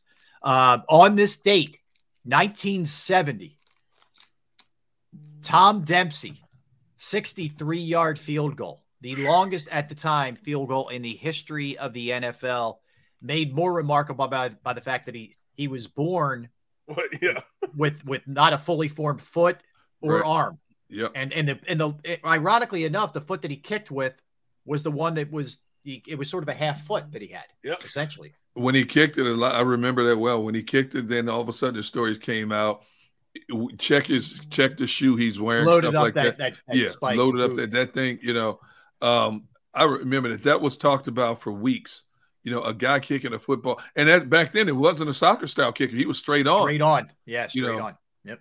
So the probability of, sh- of hitting that ball wrongly and having a shank or hook, you know, it was 50-50 on that kick, Yeah. you know. Yep. And if now you got got who is it uh Erks who is it Elam, Jason Elam kicks 64. E- Elam, uh, yeah, and and Tucker. Well, what? What now, Bear? What? Go ahead. He- if it's bad, don't read it. I'm not. I'm not. I'm not even reading. I'm just when Derek say something, and then I I want to react. I was like, no, I'm not gonna react this time. I'm not. Go gonna ahead and say it. I, I dare you. Go ahead. I wasn't. No. Oh, go- Um, no, no, I'm not saying that. just talking about a club foot, man. I'm just leaving it. Leave it alone. Man. Leave it alone. Leave it alone. Yeah, leave it That's a alone. sensitive topic. Yes. Leave it alone. Um, all right. So he uh yeah, that was that was uh 1970. It 52. There you go. years Reel me in. There you go. Reel me in. Reel me in, uh, Rob. Thank He's a he's a former Eagle, by the way. Did you know that? I didn't know that. Who's that? Tom Dempsey was an Eagle. Oh, you're right. You're right. Yeah, he was. Yeah, I think I, I want to say he started his career. I'm going to check it. He started his career, I think, with the. He passed away two years ago. Tom did, but he pa- he Mm. started his career. I'm sorry, he didn't start it here. He was a uh, he was a Charger. Uh, again when they were still the AFL. Then he was New Orleans. He came to the Eagles the next year after that kick. So he was an Eagle from 71. Man, he played a long time. He played uh, 12 years. Did he But- really? Yeah, he played Wow. 68 to 79. Um, he was a first team All Pro in '69. Went to the Pro Bowl. Won the Halas Award in '71. He's a Saint Hall Saints Hall of Famer. Is Tom Dempsey. So, um, all right, let's do some birthdays. They're not awesome today. I'll just tell you. Uh, Bonnie Raitt, the singer, is 73 years old. Courtney Thorne Smith of Melrose Place, is that what it was called? Melrose Place? Melrose Yeah. Place, yeah, Melrose yeah, yeah, Place yeah. fame. Uh, 55 years old. I think she was an Ally McBeal. Mm-hmm. I looked up way too much information about her. Uh, Eric B of Eric B and Rakim is 57. One of the uh, original uh, great rappers back in the day No in the question. 80s. Yeah. Uh, Mary Hart. DJ. He was the DJ. That's what it was. He was. DJ. Yeah. Uh, Mary Hart, 72 of uh, Entertainment Tonight fame. A diehard Dodger fan. If you watch a Dodger game, she's behind home plate every single game. Mary Hart. Alfre Woodard is 70 years old, uh, the great actress. Uh, Chef Gordon Ramsay, 56 years old. And Tara Reid of Sharknado fame, 47 years young. Gunner's favorite. Uh, that's all I got. Birthdays. What do you got? You guys got? any? Um, yeah, I got. Did she, did, did she ever get uh, her her body fixed? You know, she went through a lot of those. I'm just saying. No, I'm just serious. That's a serious question. I don't know. Rob, stop. Now you're gonna get me going. Stop, Rob. I don't, I don't know if she got her body fixed, Derek. I No, did know. you ever did you ever hear the story? Yeah, she had a lot of she had some implant issues. Yes, Yeah. not only that, but it was her stomach also. Uh, When it healed, it healed wrong, and then she had it redone again. Yeah. So I was just curious, did she ever get it fixed? I di- I I don't know the answer to that. I know she had a lot of problems. She I know don't the first time they showed, you know, pictures came out of her when she had the, the top done. Bad. And I'd have sued, I'd have sued left Yeah. and right. I hope she that did. was that was brutal. What See, she now I got did. I got to look it up now. now. Who is this? Tara Reid. You never knew this story? Yeah, No. she's Derek, been you American gotta come out of Pie. the cave, man. a Yeah, American stuff. Pie. Yeah, a lot of stuff. My favorite movie that she was in was uh, My Boss's Daughter. That movie was hilarious. She was good in that. She did a lot of like Yeah. good '90s, late '90s stuff, early Yes, 2000s. yes. uh, and then things kind of went off the rails a little bit uh, for Tara. But you're right. She, she- in all in all seriousness, she got really messed up. She by got s- she got some butchered. Whoever did that Yeah. should have their license suspended for life. Agreed. Agreed. Yeah. Uh, all right, give me some All other right, birthdays. What do we got? Shine. Okay. Um, uh, the rapper. Yep. Whoa. This- That's great, man. That was impressive. I didn't know you had that in you. All right, man. oh my goodness! All right, uh, this is somebody. Oh, somebody. my goodness. This is somebody for D Gunn. Who? Moe Cason. Who? It's the Barbecue. Oh Big yeah, Moe. yeah. He's on there. I love that show that he's Yeah. on. Um, uh, bu- what's it called? The barbecue chat? No, Pitmaster. Pitmasters. Yeah, I love yeah. that show. I love that Fifty-five show. years old. Jake That's a, big, that's a big dude, man. Um, uh, Osbourne's uh, son. Oh, Jack, Jack Osbourne. Jack. yep. Yep. Yep. Yeah. Uh, Bram Stoker. Oh God, the Mr. Dracula. Uh, Va- Wow. Dracula. Yeah. Vampires. yeah. He's uh, Wow. he's uh, I don't know how old he's He, gone. there- no, he's- there's no way he's still alive. No, he's No, gone. no, no, no. he's gone. no. Yeah. If he Florida is, God, if he is, God bless him, man. Yeah. JJ's mama. Who? Florida Evans. She was. Oh, really? Today's Oh, her birthday. yeah. Yeah. Esther. Her name Esther Rose. Esther, Esther Rolle, yeah, yeah. Esther's yeah. Esther's had gone. I took. think, Yep. too. Yep. She yep, is, Yep. yep. Yep. And then um um that's that's about it. Okay. Well, you got you got Tech N9ne, the rapper. Yep. That's right. Uh, yep, Tech N9ne. David Muir uh, from ABC News, uh, World News Tonight. Yep. Uh, Je- uh, Jessica Lowndes from 90210. Yep. And Sam Bradford. Oh, sleeves. You missed Sammy Sammy Sleeves. Sleeves. That was my dude, man. Yeah, Oh, you missed man. Sammy Sleeves, man. Love Oh, sleeves. Scissor too. Dude, let me tell you something. 32. First overall player drafted in the NFL. I believe his first contract was 68 million. My man Mhm. made a lot. That of money. dude stole some money. He was only Oh. here what? He was only in Philly one year. This is He had a good this agent. man. All Yeah. his money too. Yeah, he did. He All said, "That's it. money. I'm done." Yeah, yeah. There's that's for sure. All You right, know, his fir- last two seasons, he only played a total of five games. yeah, yeah. And he's not- out of contract two years, twenty million. yeah, he yes, did. 15 guaranteed. Incredible, incredible. Uh, movies. Eight Mile came out 20 Oh, years ago. Love Love that that movie. Yep. Yeah, Ransom uh, with Mel Gibson in '96. Love that one also. Yep. great Yep. movie. How the Grinch Stole Christmas 2000. Barrett's favorite Love movie because he can relate to him. Thor: Dark World, uh, 2013. Starving that, Games, love that. 2013. Yeah. uh, that's all we got. That's all I got. Oh, what about Midway? Midway was a Uh, great Midway movie. Midway was good too. Midway and good. uh Klaus. Also, Klaus was a good movie. I didn't see that one. Okay. Gotta check that one out. All right. Uh, that's it. That is it, fellas. So we have the National Football Show with Dan Sileo coming up. Uh, I want to thank Xander Kraus for producing the program. want to thank Where's all of Xander? you. I haven't seen or heard from him in two days. laying low, What's he up man. He's laying low. I want to thank all of you in the chat section, all of you listening, all of you streaming. You guys are the best. And we will be back tomorrow for three hours of power. Uh, sport. Oh, Gunner, Gunner's about to dip into his starburst. Look out. Halloween candy, baby. Stay out of the way. All right. Uh, that'll do it for us. And we will see you tomorrow at the same time. For Barrett, Derek, I'm Rob. Thanks for watching, everybody. Go to get your game on. Go for the beers. Go for the cheers. Go for the hit and the hits. Go for the stakes and the stakes. Go to get your parlay on. Go to get your party on. Go for the scene. Go for the screens. Go for the gallery. Go for the win. Go to Ocean. Visit theoceanac.com to plan your visit. Since 1977 at Rafferty Subaru, we have always been about our customers and the community. Early on, a safe and durable option, we've evolved to become the best overall brand according to Kelley Blue Book. Over the last 14 years, we've donated thousands of dollars through the Subaru Share the Love event and found homes for hundreds of pets. The Rafferty family is proud of our 45 years in business. This month, celebrate our anniversary with special financing on select models. Visit us and see why.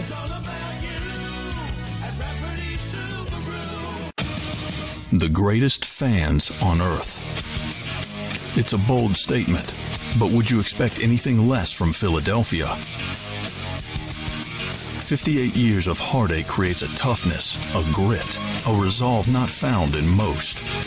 Sure, our prayers were answered, but now that we've had a taste, we're looking for more. Pond Lehocky, official partner of the Philadelphia Eagles.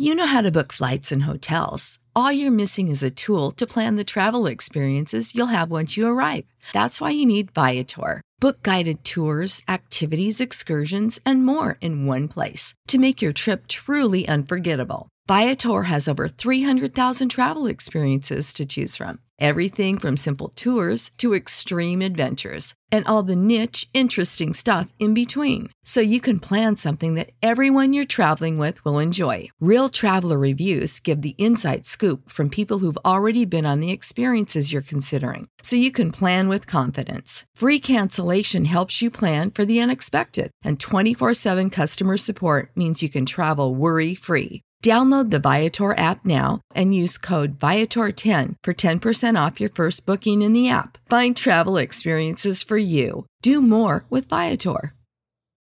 Without the ones like you, who work tirelessly to keep things running, everything would suddenly stop. Hospitals, factories, schools, and power plants, they all depend on you. No matter the weather, emergency, or time of day, you're the ones who get it done. At Grainger, we're here for you with professional grade industrial supplies. Count on real time product availability and fast delivery. Call clickgrainger.com or just stop by. Grainger for the ones who get it done.